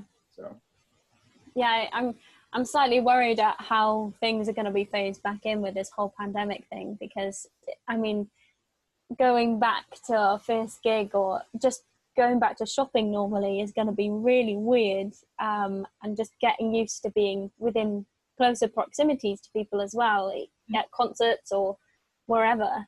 yeah. It's, it's going to be odd. Yeah. And unfortunately, I think concerts are going to be like the last thing that really come back. I think they're they'll start opening it up in phases, and you're this is going to be really. I think we're going to see something really interesting develop.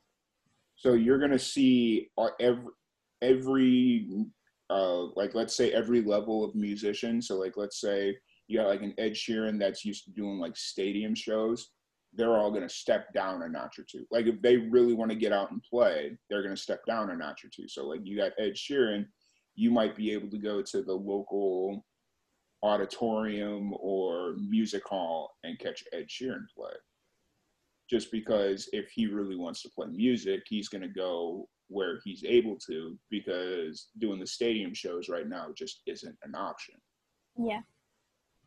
So it, it's going to be a really interesting time. I'd say probably late this year, and then we'll hopefully by early next year we'll start going back in as far as like as far as music goes, in my opinion. So we'll, we'll see what happens. But in the meantime, Yeah. I can go to the like a local rock club or a music hall down the street and catch a big name act. I'm probably going to do it. You know. yeah, hundred percent. So Why wouldn't you? Yeah, absolutely. Um, how's what have you been doing to kind of prepare for life after the pandemic? Now that you've got a lot more time on your hands. Um, so I've got a mix of things sort of lined up for myself. Um, I've in, I mean, during this whole time, you get a lot of time to think about future plans. Um, but I've been doing a lot of writing. Um, I set myself a challenge when it, all the lockdown started, and I wanted to write as many songs as I could. So I've written quite a lot, um, and hopefully at some point I can do a, a sort of album at some point. But I'm also aiming towards a different sort of career aside from um, music that hopefully will come off in a couple of years' time. But we'll we'll see about that later on. But yeah, there's lots of things that I'm working on, and hopefully in the next couple of months I'll be working on some merch as well. So Nice, nice. yeah. Have you been doing anything to kind of challenge yourself musically, like experimenting with a different sound or learning new instruments? Any? Yeah, hundred percent. Um, I've been, um, well, I need to start demoing all these new songs, um, obviously, but I've been spending some time with like a loop pedal and just going through new ideas and how I can play things differently for gigs and things. Really brushing up on my live sets and yeah, just trying to push myself a little bit further guitar wise as well because I haven't been playing that long in the grand scheme of things in comparison to other things. Um, I think for me, the guitar is probably one of the hardest instruments I've ever picked up. So getting time to practice that has been really good. Um, also, just playing some piano and stuff like that. So yeah, it, it's it's given me a lot of time that I wouldn't necessarily have given myself before. Um, yeah, it's it's really bizarre. Yeah, understand. Now, do you have the uh, capabilities of like recording yourself at home? Do you have like a little cheap setup that you can record yourself at home? Yeah, so I I mean, I'm so glad I started the YouTube thing a few years back because over time I've sort of built myself a little station where I can plug in my guitar and or set up a microphone or whatever mm-hmm. and I can record anything I want to now. Whereas if I'd have been starting now, it'd have been really difficult to find the funds to to build that up over time. So yeah, I'm I'm glad I started it when I did and I'm able to then demo things properly and yeah, it's it's been something I'm really proud of. And since it looks like things are going to be a little bit slower than everybody anticipated originally, because I remember like back in end of March, beginning of April, it was like, oh, if this thing is still going at the end of April, then there's something, you know, at least from where I'm at, prospectively, a lot of the people I was talking about, like end of April, and now it's like beginning, almost beginning of June, and it's like, eh, there's no nothing that's really looking promising. Have you Yeah. thought about doing like a like a quarantine EP, just like really DIY recorded in your I'd love to. Um, it's something that I have thought about, and whether it goes on any longer, I think I will be releasing more stuff, whether it's just acoustic versions for Mhm. myself, um, just to sort of get more things out there. But I mean, I was prepared for us to be in this until June, I think, Mhm. at least, um, because in the UK, I don't know whether you had them in um, the US, but in the UK, people have had shielding letters for, and it said you can't really leave your house until 12 weeks' time. Mhm. And in my head, I thought, well, that's June. And I thought to myself, well, if people are, who are vulnerable, who are getting these shielding letters, then they don't plan on releasing much before June. Yeah. Um, so in my head, I'd sort of got that as a marker of I'm in, in this at least 12 weeks, whatever happens. Yeah. Um, so yeah, I've kept myself busy and set myself challenges, which is good. I've also got some fitness going on, so I'm not just going crazy in the house, Yeah. which is good. Yeah. I've recently just started dabbling in a little bit of fitness. Like I make it a point every morning to wake up and knock out a few push-ups and like just to kind of get the blood boiling and blood flowing and all that stuff. Because when I when the uh, pandemic first hit, it was just roll out of bed. If I felt like it, take a shower and then go sit in front of the computer for 12 hours Yeah. and then like I noticed that like my feet just weren't getting circulation because my feet were just kind of like constantly going numb, and I'm like, all right, that's not good. Like I got to stand up a little bit more. I got to get around, move around, and so yeah, definitely fitness is. Uh, uh, It's so easy to forget stuff like that. Just getting up and making sure that you at least have a walk a day. I think I really notice it when I haven't had a walk for a couple of days and I'm like, what's wrong with me? And my head's all over the place and I'm really grouchy. And I realize that I haven't actually been further than my back garden. So it's, I think it is really important to, to get out and about. I could tell that I was really out of shape because there's a the way my apartment complex is set up. So you come in off the main road and then you got to come up a hill and then you where my apartment is, it's like down in a ravine, like a, a ravine or a dry riverbed or whatever it used to be. So it's like you come up the hill and then back down the hill. And so, like a couple of times a week, I would walk to the entranceway of the apartment complex, which isn't that far of a walk. It's maybe 300 yards, but you know, it's like cool. But now it's to the point where I can't even make it up the hill, like because the hill is such it's such like, and it's a pretty steep incline, so like it's not completely crazy, but like I get about halfway up the hill and it's like, oh wow, no, and so like that's my goal is to get myself back up over the hill. Quarantine. it's it's crazy how fast fitness can go though i mean you spend months and months and months trying to get to a certain level of fitness and then it can go within a couple of weeks and you're like i did all this hard work for nothing Yeah, absolutely. And then um, one thing that even us as Live and Amplified haven't really talked about since the pandemic is the importance of mental health during all of this. Uh, what have you kind of been doing to keep yourself mentally health, healthy, you know, stable, all that fun? um i think for me social media does have a big impact um, when i spend too long on it and i noticed that within the first couple of weeks of the lockdown that i was spending so much more time on my phone and i set myself a sort of time that i was allowed to sit on my phone a day because otherwise i would have gone crazy. I would have been like everybody's doing all this stuff. Why am i not doing it? And making myself feel bad for not being productive or yeah just being really lazy on my phone i think really affects me. Um, so i decided to sort of set myself little challenges every week whether i mean i did a song challenge for a month so that definitely let me um, have a focus for that month. And then i think just with the whole single release as well um, it's given me a focus completely on my music business and where I go forward. And I think that's really channeled my mental health. It's given me enough stimulus to not overthink the other things that are going on, not watching the news. I mean, the amounts of stuff that we watched originally was so depressing. And I, we did turn it on at like five o'clock or when whatever the time would be that they'd come on the news and talk about all these people that had died. And oh I mean, I think about that all the time anyway. They don't need to tell me on the news how many people are dying from it. Like the numbers were really getting to me.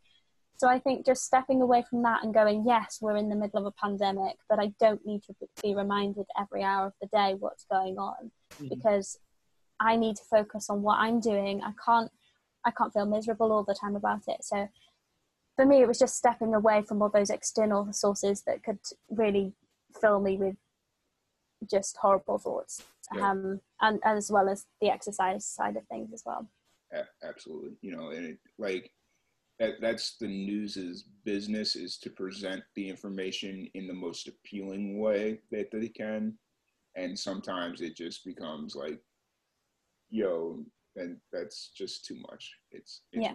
like, like and this is coming from somebody that works in the news industry. Like that's essentially what we are. And it's like i've i've watched reporters like present information and present it in such a way so it sounds like a bigger number than it really is. And it's because it was like like it outside of the pandemic it was like okay um 27 people were got sick from food poisoning but they went to a restaurant that is citywide known for having bad health like uh, having bad um, getting people sick. So it's just like perspective on a lot of it. You know you get what i'm saying? Yeah. but uh, and in our conversation last night uh, you'd mentioned that it's mental health awareness week this week So yeah, one of the days this week was Mental Health uh, Day, Okay. um, and yeah, I was I was telling you about one of my songs, Mirror Mirror, um, and I I didn't even know that it was that day, but somebody reminded me in the week, and it's just I think it's so important to talk about it and how important it is to check in with yourself of what you're feeling and what your body's responses are to feeling like that as well. I mean, you may not even clock when when you're feeling a certain way until a couple of days after you've you've been triggered uh, triggered. Mhm. So for me, I think I'm very conscious of it. I'm I said to you that obviously the the song Mirror Mirror is about um, my battle with anorexia, and I've been very conscious of my mental health from my early teens. So I think I've got that practice in place of making sure that I'm well and making sure I'm eating properly, making sure I'm exercising, all those sorts of things. But I think if you haven't had that that education, I suppose, that if you haven't had that support or the counselling or whatever that comes with mental health, then there are a lot of people that don't have that education to almost look at themselves and say, what's going on? Why am I feeling like this? How can I help myself? Mm. Um, and I just wanted to sort of touch on that briefly and, and just hopefully allow people to look at themselves and say, Am I feeling okay today? And if you're not, then what can you do about it? And do you need to reach out to a friend or a family or somebody externally? Mm. Do you need to eat a little bit more? Do you need to get off your butt and go out and go for a walk? All mm. those sorts of things that I think is really important. Yeah, absolutely. And so you you kind of touched on this a little bit, but what advice would you have for like maybe specifically a younger musician that might be dealing with something mental health wise or anorexia in particular? Like what advice would you have for them on how to open up that dialogue and maybe try and get help? Yeah. Um, it's a tricky one because, especially as a teenager, for me, I was very, very reluctant to having help for a very long time. Um, and it was only when I allowed that help in that I could really help myself. Um, so I think turning to something that you can control, whether that's a journal, whether that's writing just a song or something creative that even if you're an artist or painter, playing football or whatever, if you've got something that you can do that you can almost stream your the way you're feeling through what you're doing, um, then that's the first step in helping yourself. And eventually, hopefully, you get to the point where you you want to ask somebody else for help if you're in that struggle. Um, but it's being brave enough to to step out and say, "Okay, I'm struggling. I don't know what to do with this. Please help." Mm. Absolutely, absolutely. And have you found that your music has been kind of therapeutic for you as far as a way of expressing yourself and maybe helping deal with some of the stuff that you've been dealing with? Yeah, Uh, 100%. That's the main reason I started writing lyrics in the first place, actually. I started writing lyrics a long time before I picked up guitar and wrote songs as a full. Um, I'd been to a few festivals and seen artists singing about things that they felt passionately about.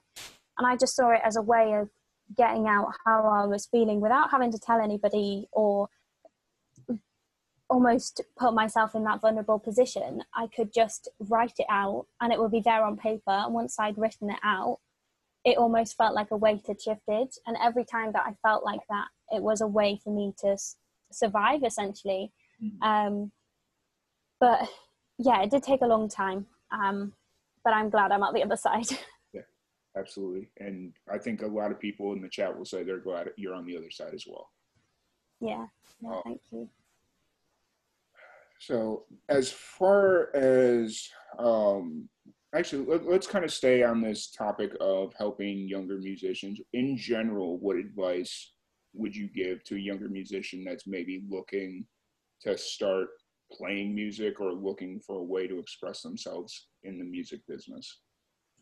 Um, I think one of the main things that I only recently sort of learned to do um, is actually reaching out to other artists and taking an interest in other artists' music, as well as just being so focused on what you want to do.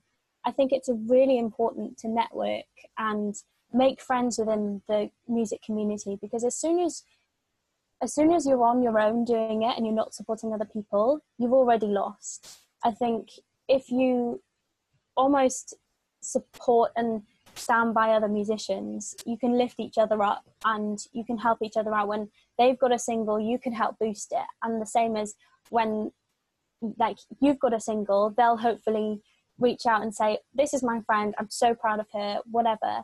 And I think that's just so important. I mean, we all have a story to tell. We've all got music to write about. And there's not just one person at the top of the music industry either. There are so many artists telling their own story. Mhm. And it makes me it makes me really angry with them when sort of people try and compare artists Mhm. because it's a music industry at the end of the day. It's it's where we should be supporting each other. There are colleagues essentially and we should just be supporting each other all the way through and jealousy is a huge huge thing to overcome and if you can control that and almost put other people's feelings in front of yours then you'll be steps ahead of other people who can't control that Gotcha. Perfect. And what's the um when you went in did you go into like a proper studio to record secrets and mirror mirror? Yeah, so one thing I wanted to do um, when I first started releasing music, I mean, I'd never recorded something in my life, I didn't have the equipment. And I just thought, if I'm starting in the music industry, I need to put something out that I'm really proud of. And I've worked with musicians that are much more talented than me. And they really helped me understand the whole production side of things. Um, but I wanted to put out a good quality product as my first product rather than just doing it myself and i mean so many people do that themselves and it's great and in some ways i could have done that but i chose to to learn from other people at that point um, there's nothing wrong with doing it in your bedroom and producing it yourself i think you learn so many skills from that Mhm. but for me i wasn't confident enough to just sit and put something out that I'd done myself. I think I sat with a lot of um, negative thoughts about my playing, and I was only a couple of years into playing guitar, so I was hopeless at playing in time. Um, so anything to a click, I just couldn't do. So I had to have somebody else there to play it. Um, but it's something that has really helped me develop as an artist. And um, the producer Owen Jenkins at Studios. He is so lovely and he has the most amazing studio that he's built himself. Um, and it's just a beautiful place to create with other musicians. Um, but I've always been about quality over quantity. I don't want to put out too many singles. I'd much prefer them to be perfect before they go out than to, or at least not necessarily perfect, but something that I'm proud of. Um, and I think yeah, I'd much prefer to take the time, make sure it's right, and then send it out than to keep putting things out because of the buzz of getting a response. Gotcha. And what's the uh, going into a studio? What's the one thing you've learned about yourself musically, as far as like as going into the studio helped you discover anything, or have you learned anything? Oh, so many things. Um, I think the main thing for me is to say what I like and what I don't like. I was so afraid for such a long time to not voice what I wanted because I was scared of offending somebody. And actually, during the creative process, if you're in the studio, it's your time and you get if something's not right you can say it's not right. Okay there's a way of saying it's not right and you can be nice about it or you can choose to be not nice about it but i think it's okay to voice your opinion when it's making a product that essentially is is yours. Um, and i suppose for me it's made me decide that i can i can sit at home with the demo and record ideas myself but i've also realized that going into a studio somebody might have an even better idea than i've already put down and having the ability to go my idea is rubbish. Take your idea. We'll run with yours and being open to other people. Gotcha. And has as far as your musical aspirations, is the goal to eventually have like a full time touring band, or do you like doing like the solo stuff? oh i'd love a band. Every time i sit in the studio because we always record as a band um, live and then i do the vocals afterwards. But the last couple of times we've been in the studio we've got all the musicians in the same room and they've played all at the same time. It's not been sort of separate instruments. Mhm. so anytime they've been in the room together i just want to get up and sing with them because it's such a great vibe. And yeah hopefully at some point this year i'll get them all in a rehearsal session and be able to do a live session with them because i mean it just brings the songs even more to life than i could with just my guitar. Um, and it's how i imagine them being played. So it's really magical for me and hopefully if people heard them live as well they'd get an even bigger effect. So when you do live shows right now, is it do you have the band with you, or you, is it just you doing like the solo? It's just me at the moment because it's just me in my little car driving to all all my different things. It, i don't have any team or anything behind me. A couple of people thought the other day that i had some sort of pr team with me and i was like no just me. Um, so it's for me at the moment it's the easiest way to do gigs and put the guitar in the back of my car and just head off to a gig. And I can practice with my own time because the the musicians that I've worked with, a lot of them live away.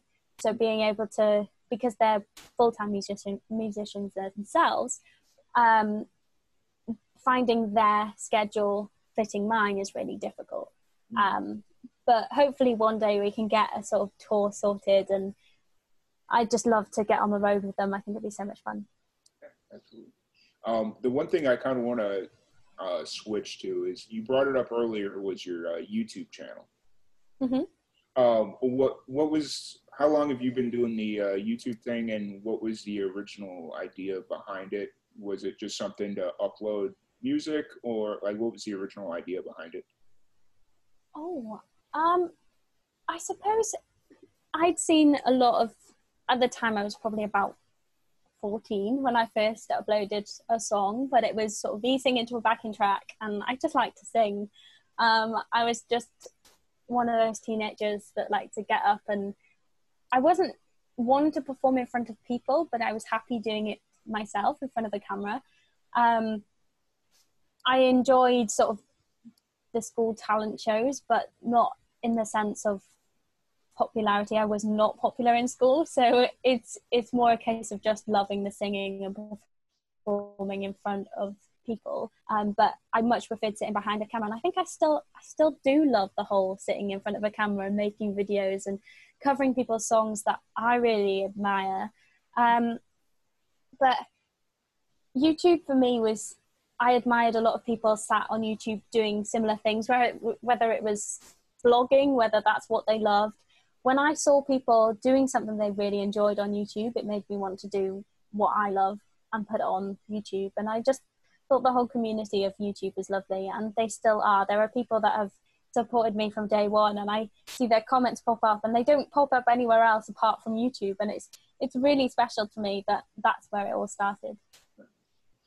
And that that's the you brought up an interesting point there was that each social platform has its own community pretty much like if there's people that watch you on YouTube, they watch you on YouTube. You could have a really good following on YouTube, but an even better following on Facebook. But if they watch you on YouTube, they watch you on YouTube, which is Yeah. really, which is a really interesting thing. And I guess it speaks to kind of social media in general and uh, like the team aspect of it, I guess. Um, have you? So you primarily like just kind of running through the uh, videos here. You you're primarily just doing like the live cover. You're just doing like live cover songs, but you also have thrown in like a couple of vlogs and what have you. Yeah, so the blogs were from a uh, theatre tour that we did. Um, we went to Hong Kong with it last year, and that was such a big opportunity. Um, but I just wanted, almost for myself, to have a video diary and essentially for people to see what I do aside from music. Um, but I haven't done masses of vlogs. It's not the the sort of thing I necessarily want to go down Okay. um, because it takes so much work more than anything else. It's like the editing time and everything that comes with that, getting the right shots. It's hard work, and I take my hat off to anybody who does the blogging side of things because it's hard. Um, but I think for me, I just like to put out as regularly as possible just to keep people interested in my music and to almost promote the music that I like and give them a bit more exposure. Yeah, absolutely.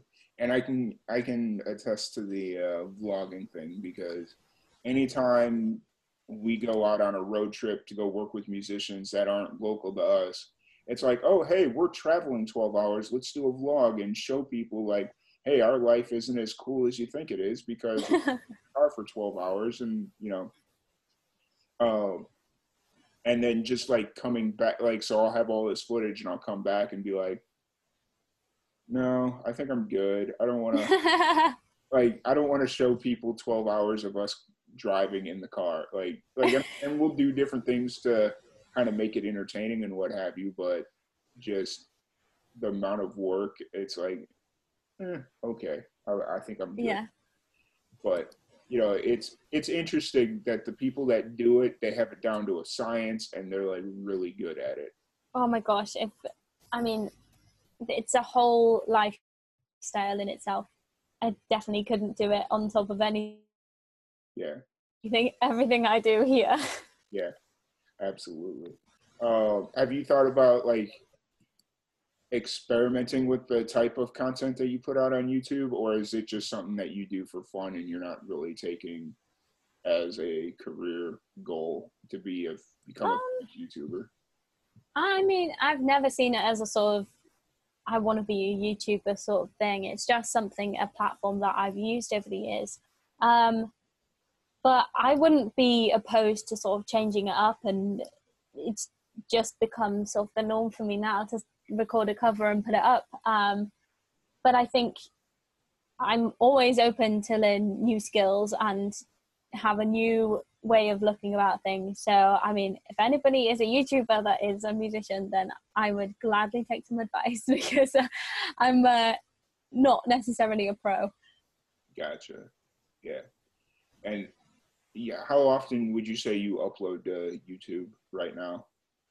Um, for a while, I tried to do weekly, um, but I think the last couple of years, because I've been trying to focus on my original stuff more, um, I've let that slip a little bit. But hopefully, I'll get back into sort of regular uploads as often as I can, um, whether it's weekly, whether it's fortnightly. Um, yeah, hopefully regular anyway. Yeah, gotcha. Um, and this one thing that uh, has been I've been thinking about lately is the renaissance of great art that we're gonna have after this pandemic. Because I've been trying to, you know, you got a lot of people that are like being super negative about everything, and it's like, you know, just we're in this terrible time, and it's you know, and it's like, yeah, everything that we're going through isn't fun and it sucks and there's to be a lot of worldwide repercussions that take uh, years for us to recover from, if we ever can recover from it. Um, but looking at all the musicians that are just, especially musicians that are full time musicians and now they have no income and they're trying to find ways of supporting themselves and all that stuff. And they're sitting at home just writing, recording. Like if they have the ability to record, they're recording at home. And I think by the once the this thing starts to tail off and things start to go back to normal, we're going to just have an influx of great music because people have been sitting at home crafting these projects for six months because they have nothing else to do. Yeah. So I'm really like that's given me a lot of hope right now. I'm really excited about what's to come for a lot of independent musicians. And if Yeah. smart Absolutely. and been like really building their social media presence and how however they feel the need to do that because there's a lot of people and there's a lot of different ways you can build your social media presence if they can time their release right for new music it's going to be absolutely amazing Yeah, hundred percent. And I think people have been much more interacting with musicians, which is lovely, like to see from all aspects. Um, just because people have got the time to actually sit down and listen to new stuff, they're trying to look for new artists, and it's interesting to see which ones are working really hard and which ones are sort of letting it slip a little bit. Because, and I mean, I mean, everybody's got their own way of coping with this pandemic. I'm not saying it's a negative thing at all, but I think some people are almost taking the approach of I'm going to work even harder because that's my way of coping, whereas other people are almost saying I don't feel like writing. My sister's in the same position. She's she's a singer, but she doesn't feel like singing because she sings when she's happy and wants to almost perform for people and and put out that positive vibe and and without that audience side of things, she's in opera. So without the audience there, she's almost struggling because she doesn't do the whole YouTube thing, and that's a whole new ball game for her. People who haven't done videos or um, just any video content at all, um, it's a whole new experience for them and quite daunting, I suppose, to just suddenly have to do it. Um, so yeah, I'm glad I had it beforehand, and it's allowed me to work harder on the stuff that I'm doing. So absolutely um going back to the uh comment right here uh go, and going back to your youtube channel uh, David wants to know Have you ever thought about releasing videos on your YouTube channel talking about your individual songs and like what it means or what they're about? Or, Um, I suppose I haven't really. Um, I mean, it's definitely an idea to to talk about them. I'm not. It's taken me a long time to actually talk about myself and not feel like I'm pushing my music out to people. It's it's a skill that's definitely one that needs to be learned for me at least. Um, because naturally, I'd much prefer to talk about somebody else's music and how much I love listening to whoever it is and talking about stuff that I've written and the things that I'm proud of is something that is coming slowly, but not something that comes naturally. So maybe that's something that I can think about for future videos. gotcha. And so moving forward and looking at life after the pandemic, um, what's what's your aspirations as far as touring out? Like, have you primarily been staying in Wales to tour, like doing shows? Um, but like moving forward, where do you where do you see yourself kind of going? Do you want to start touring internationally? You know, all that fun stuff. Um, yeah, I guess until very recently, I've not really branched out further than Wales. I've done one gig in London and the odd gig in Bristol and in in the middle of nowhere sometimes in England, but not anything that is a necessary tour. Um, so it's something that I want to work on and branch out. But until this year, I I have had the response necessarily internationally or whatever until this whole lockdown. So it's been a real eye opening for me to actually see that other people are interested in my music and it's not just people in Wales because I'm Welsh. Yeah. It's because they've liked a song they've heard, and that's been really interesting. Um, so yeah, hopefully, I'd love to get on the road with a group of people and just play a few shows, whether it's supporting another artist or whether it's doing a tour myself. I don't know, um, but I'd love that opportunity once we can get back into gigging to to find new people on the road as well. um, not to get like too political, but this is something that's been sitting in the back of my head for a while, and I've always been a little afraid to ask. How has like the Brexit situation kind of affected touring in the UK, or is that honest, I have no idea. okay? Um, I haven't. So I went to Germany last year. Um, I played out in Berlin, and that was fine because we we were still in the EU by then. Um, but I haven't ventured outside of the UK um, since the whole Brexit thing, and to be honest, I'm not clued up on that side enough yet to to answer. But Okay. I hope it doesn't affect too much, but I suppose we'll have to get visas and things like that at some point, maybe. But so to be honest, it's really like before it would have been a little bit from what from what it sounds like before when before the Brexit thing happened, it would have been a little bit easier to say if you wanted to go to Germany and do a show. Whereas now it would be like the US trying to go to Germany where you have to go get visa, passport. yeah, I think so. From what I've heard speaking to other people, I think that's the process is going to go. But I mean, I'm talking from not knowing much at all. So um, I'm sort of waiting to see what happens first before. Well, I'm I'm not going to know until it's all done and we have to go somewhere. To be honest. Okay. Um, I think everybody else is clueless at the moment with the whole pandemic as well. That we're not getting any information about Brexit anymore. It's all about pandemic and how that's going. Yeah, the pandemic kind of threw everything upside down. yeah, you know it's it's interesting because it's like everywhere like i've talked to several people that they're either from london or various places in the uk that had us tours planned this summer that just got thrown to the wayside or a lot of us bands that were going to tour the uk australia or europe you know just wherever. And it's like yeah we lost a lot of money we lost out on a lot of money doing that. And you know it it's not a good thing but it's like hopefully next year everything will kind of go back to normal and we can just kind of s- skip this year like that sounds really weird to say 'cause Yeah. skip 2020 but just ignore it. It Yeah. didn't happen. Yeah.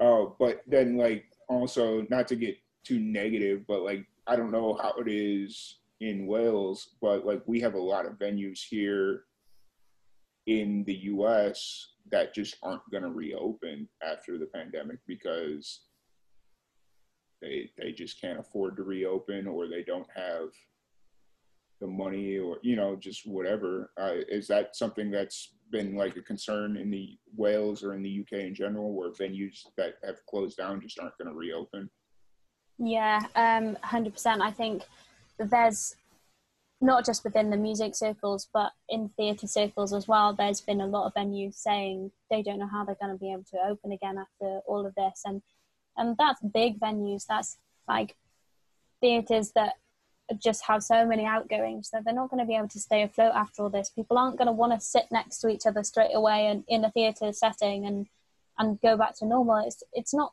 going to happen for a while, and I think that's quite scary for a lot of companies. Um, but hopefully, in time, we'll see a lot of new venues opening and, Yeah. and different. I mean, the world's going to be completely different when this is all over. It's not going to be the same, and I think we're going to have to get used to a new norm. Um, but yeah, it's just sad that a lot of things are coming to an end that we never thought would happen. Yeah, because I know like where I lived at before I moved here to Texas, there was it was a college like I seem to move from college town to college town, so like the town's supported by the university and what have you. Um, and so I lived in Florida, and the school there they had a bunch of they weren't like clubs that just featured local acts, but they were they were big enough to support like regional touring acts, or if like a an independent national act would come through town, they were able to support them. Um, and they just announced, I think it was yesterday or it was Saturday, that they're not going to be able to reopen. And it's like, you know, those are like two of the biggest bar slash club slash music venues in town, and they're not reopening. You know, Yeah. it's so it's so sad but like then you think about it it's like well the infrastructure is already there so hopefully you would you would hope that somebody has the ability to come in and just kind of reopen it under a new umbrella Yeah. I think hopefully at some point there'll be a sort of demand for venues as well because if if so many places close and then people go back to normal and and can't go out and enjoy entertainment then they're going to demand that they want new new things opening. So there will be i think there will be the positive side of this that people will actually appreciate the music and the entertainment side of things a lot more. Yeah absolutely.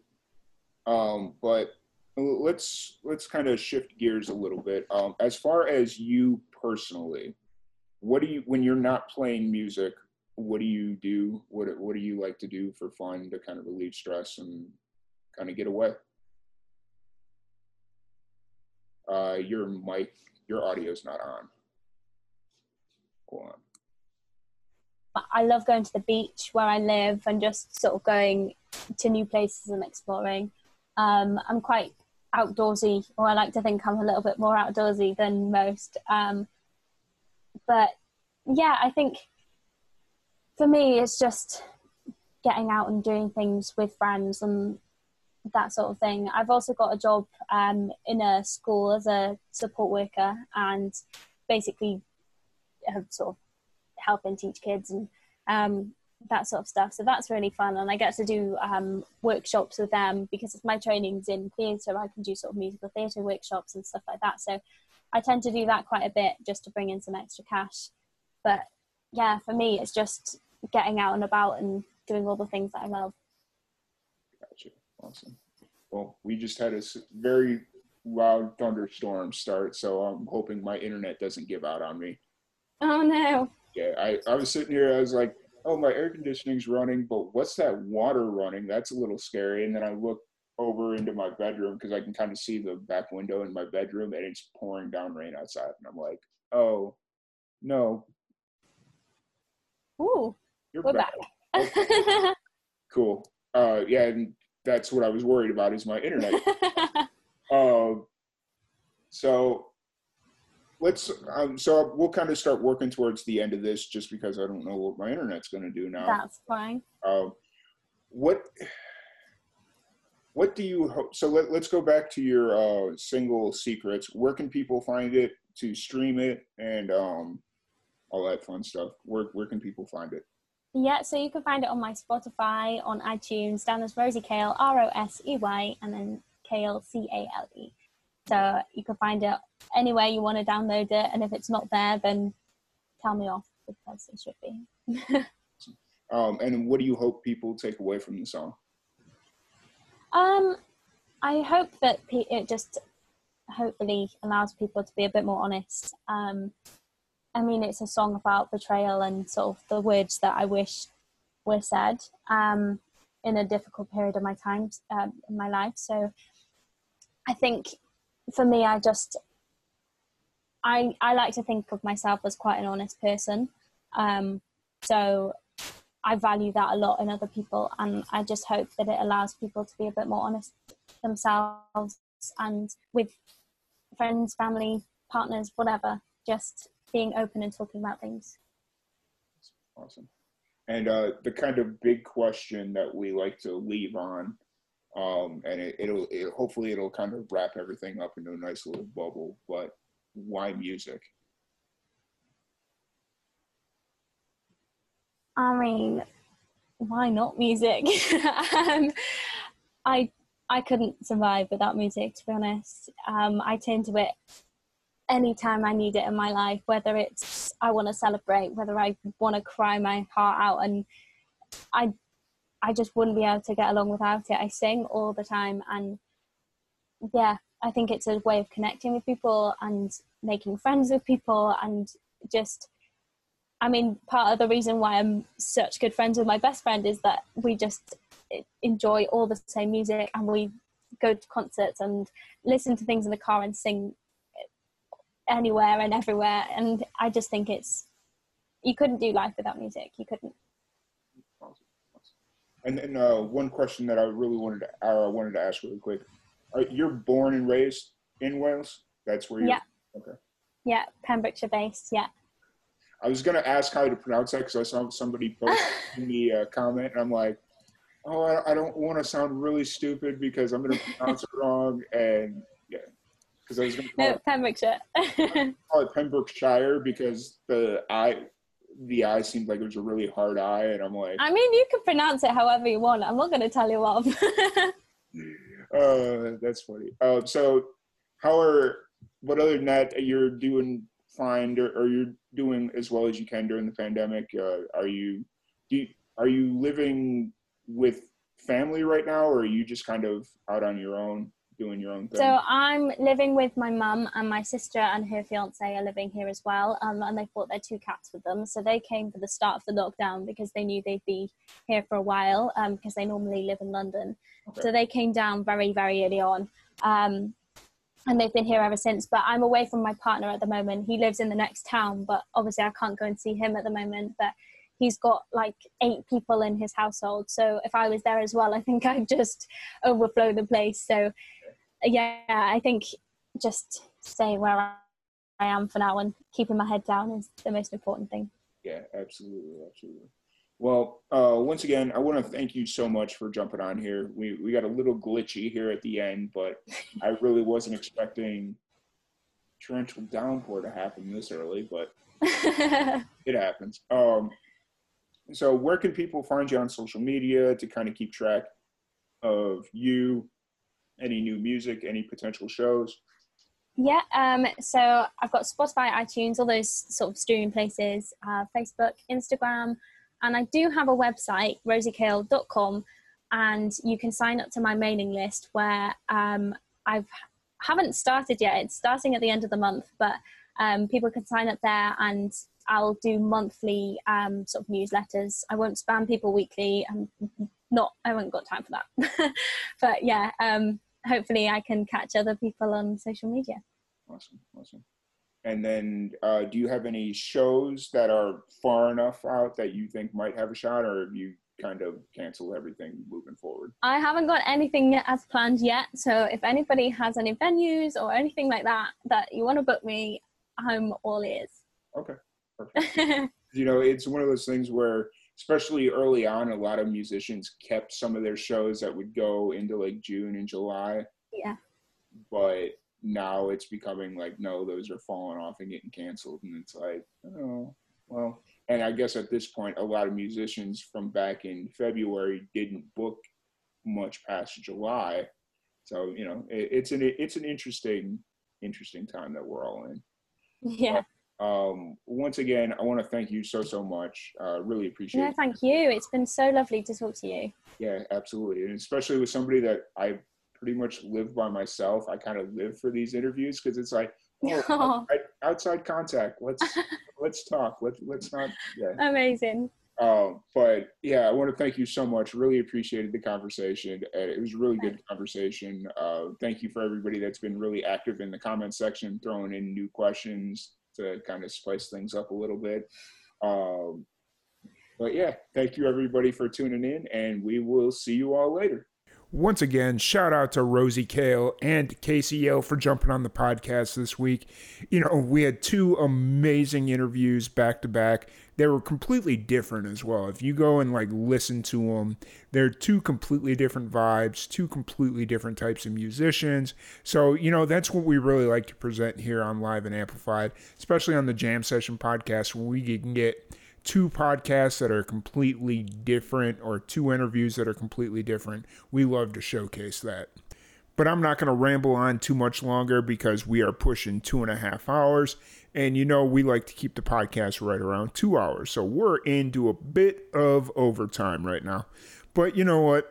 Some weeks will be short, some weeks will be long, and in the grand scheme of things, hopefully it'll all kind of balance out, you know. But um, this week I was kind of contemplating on cutting out the uh, cover song of the week because I knew we were going to be a little long this week, but uh, our good old friends over at Dirty Spells out in Sydney, Australia, they released a cover song this week, and I had been talking to Sarah about wanting to feature one of their cover songs on our podcast.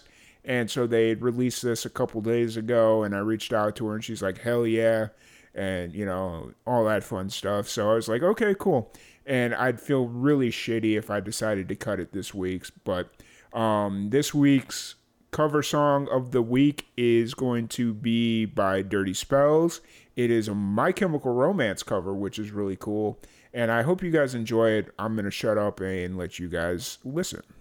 long ago, just like a hearse. You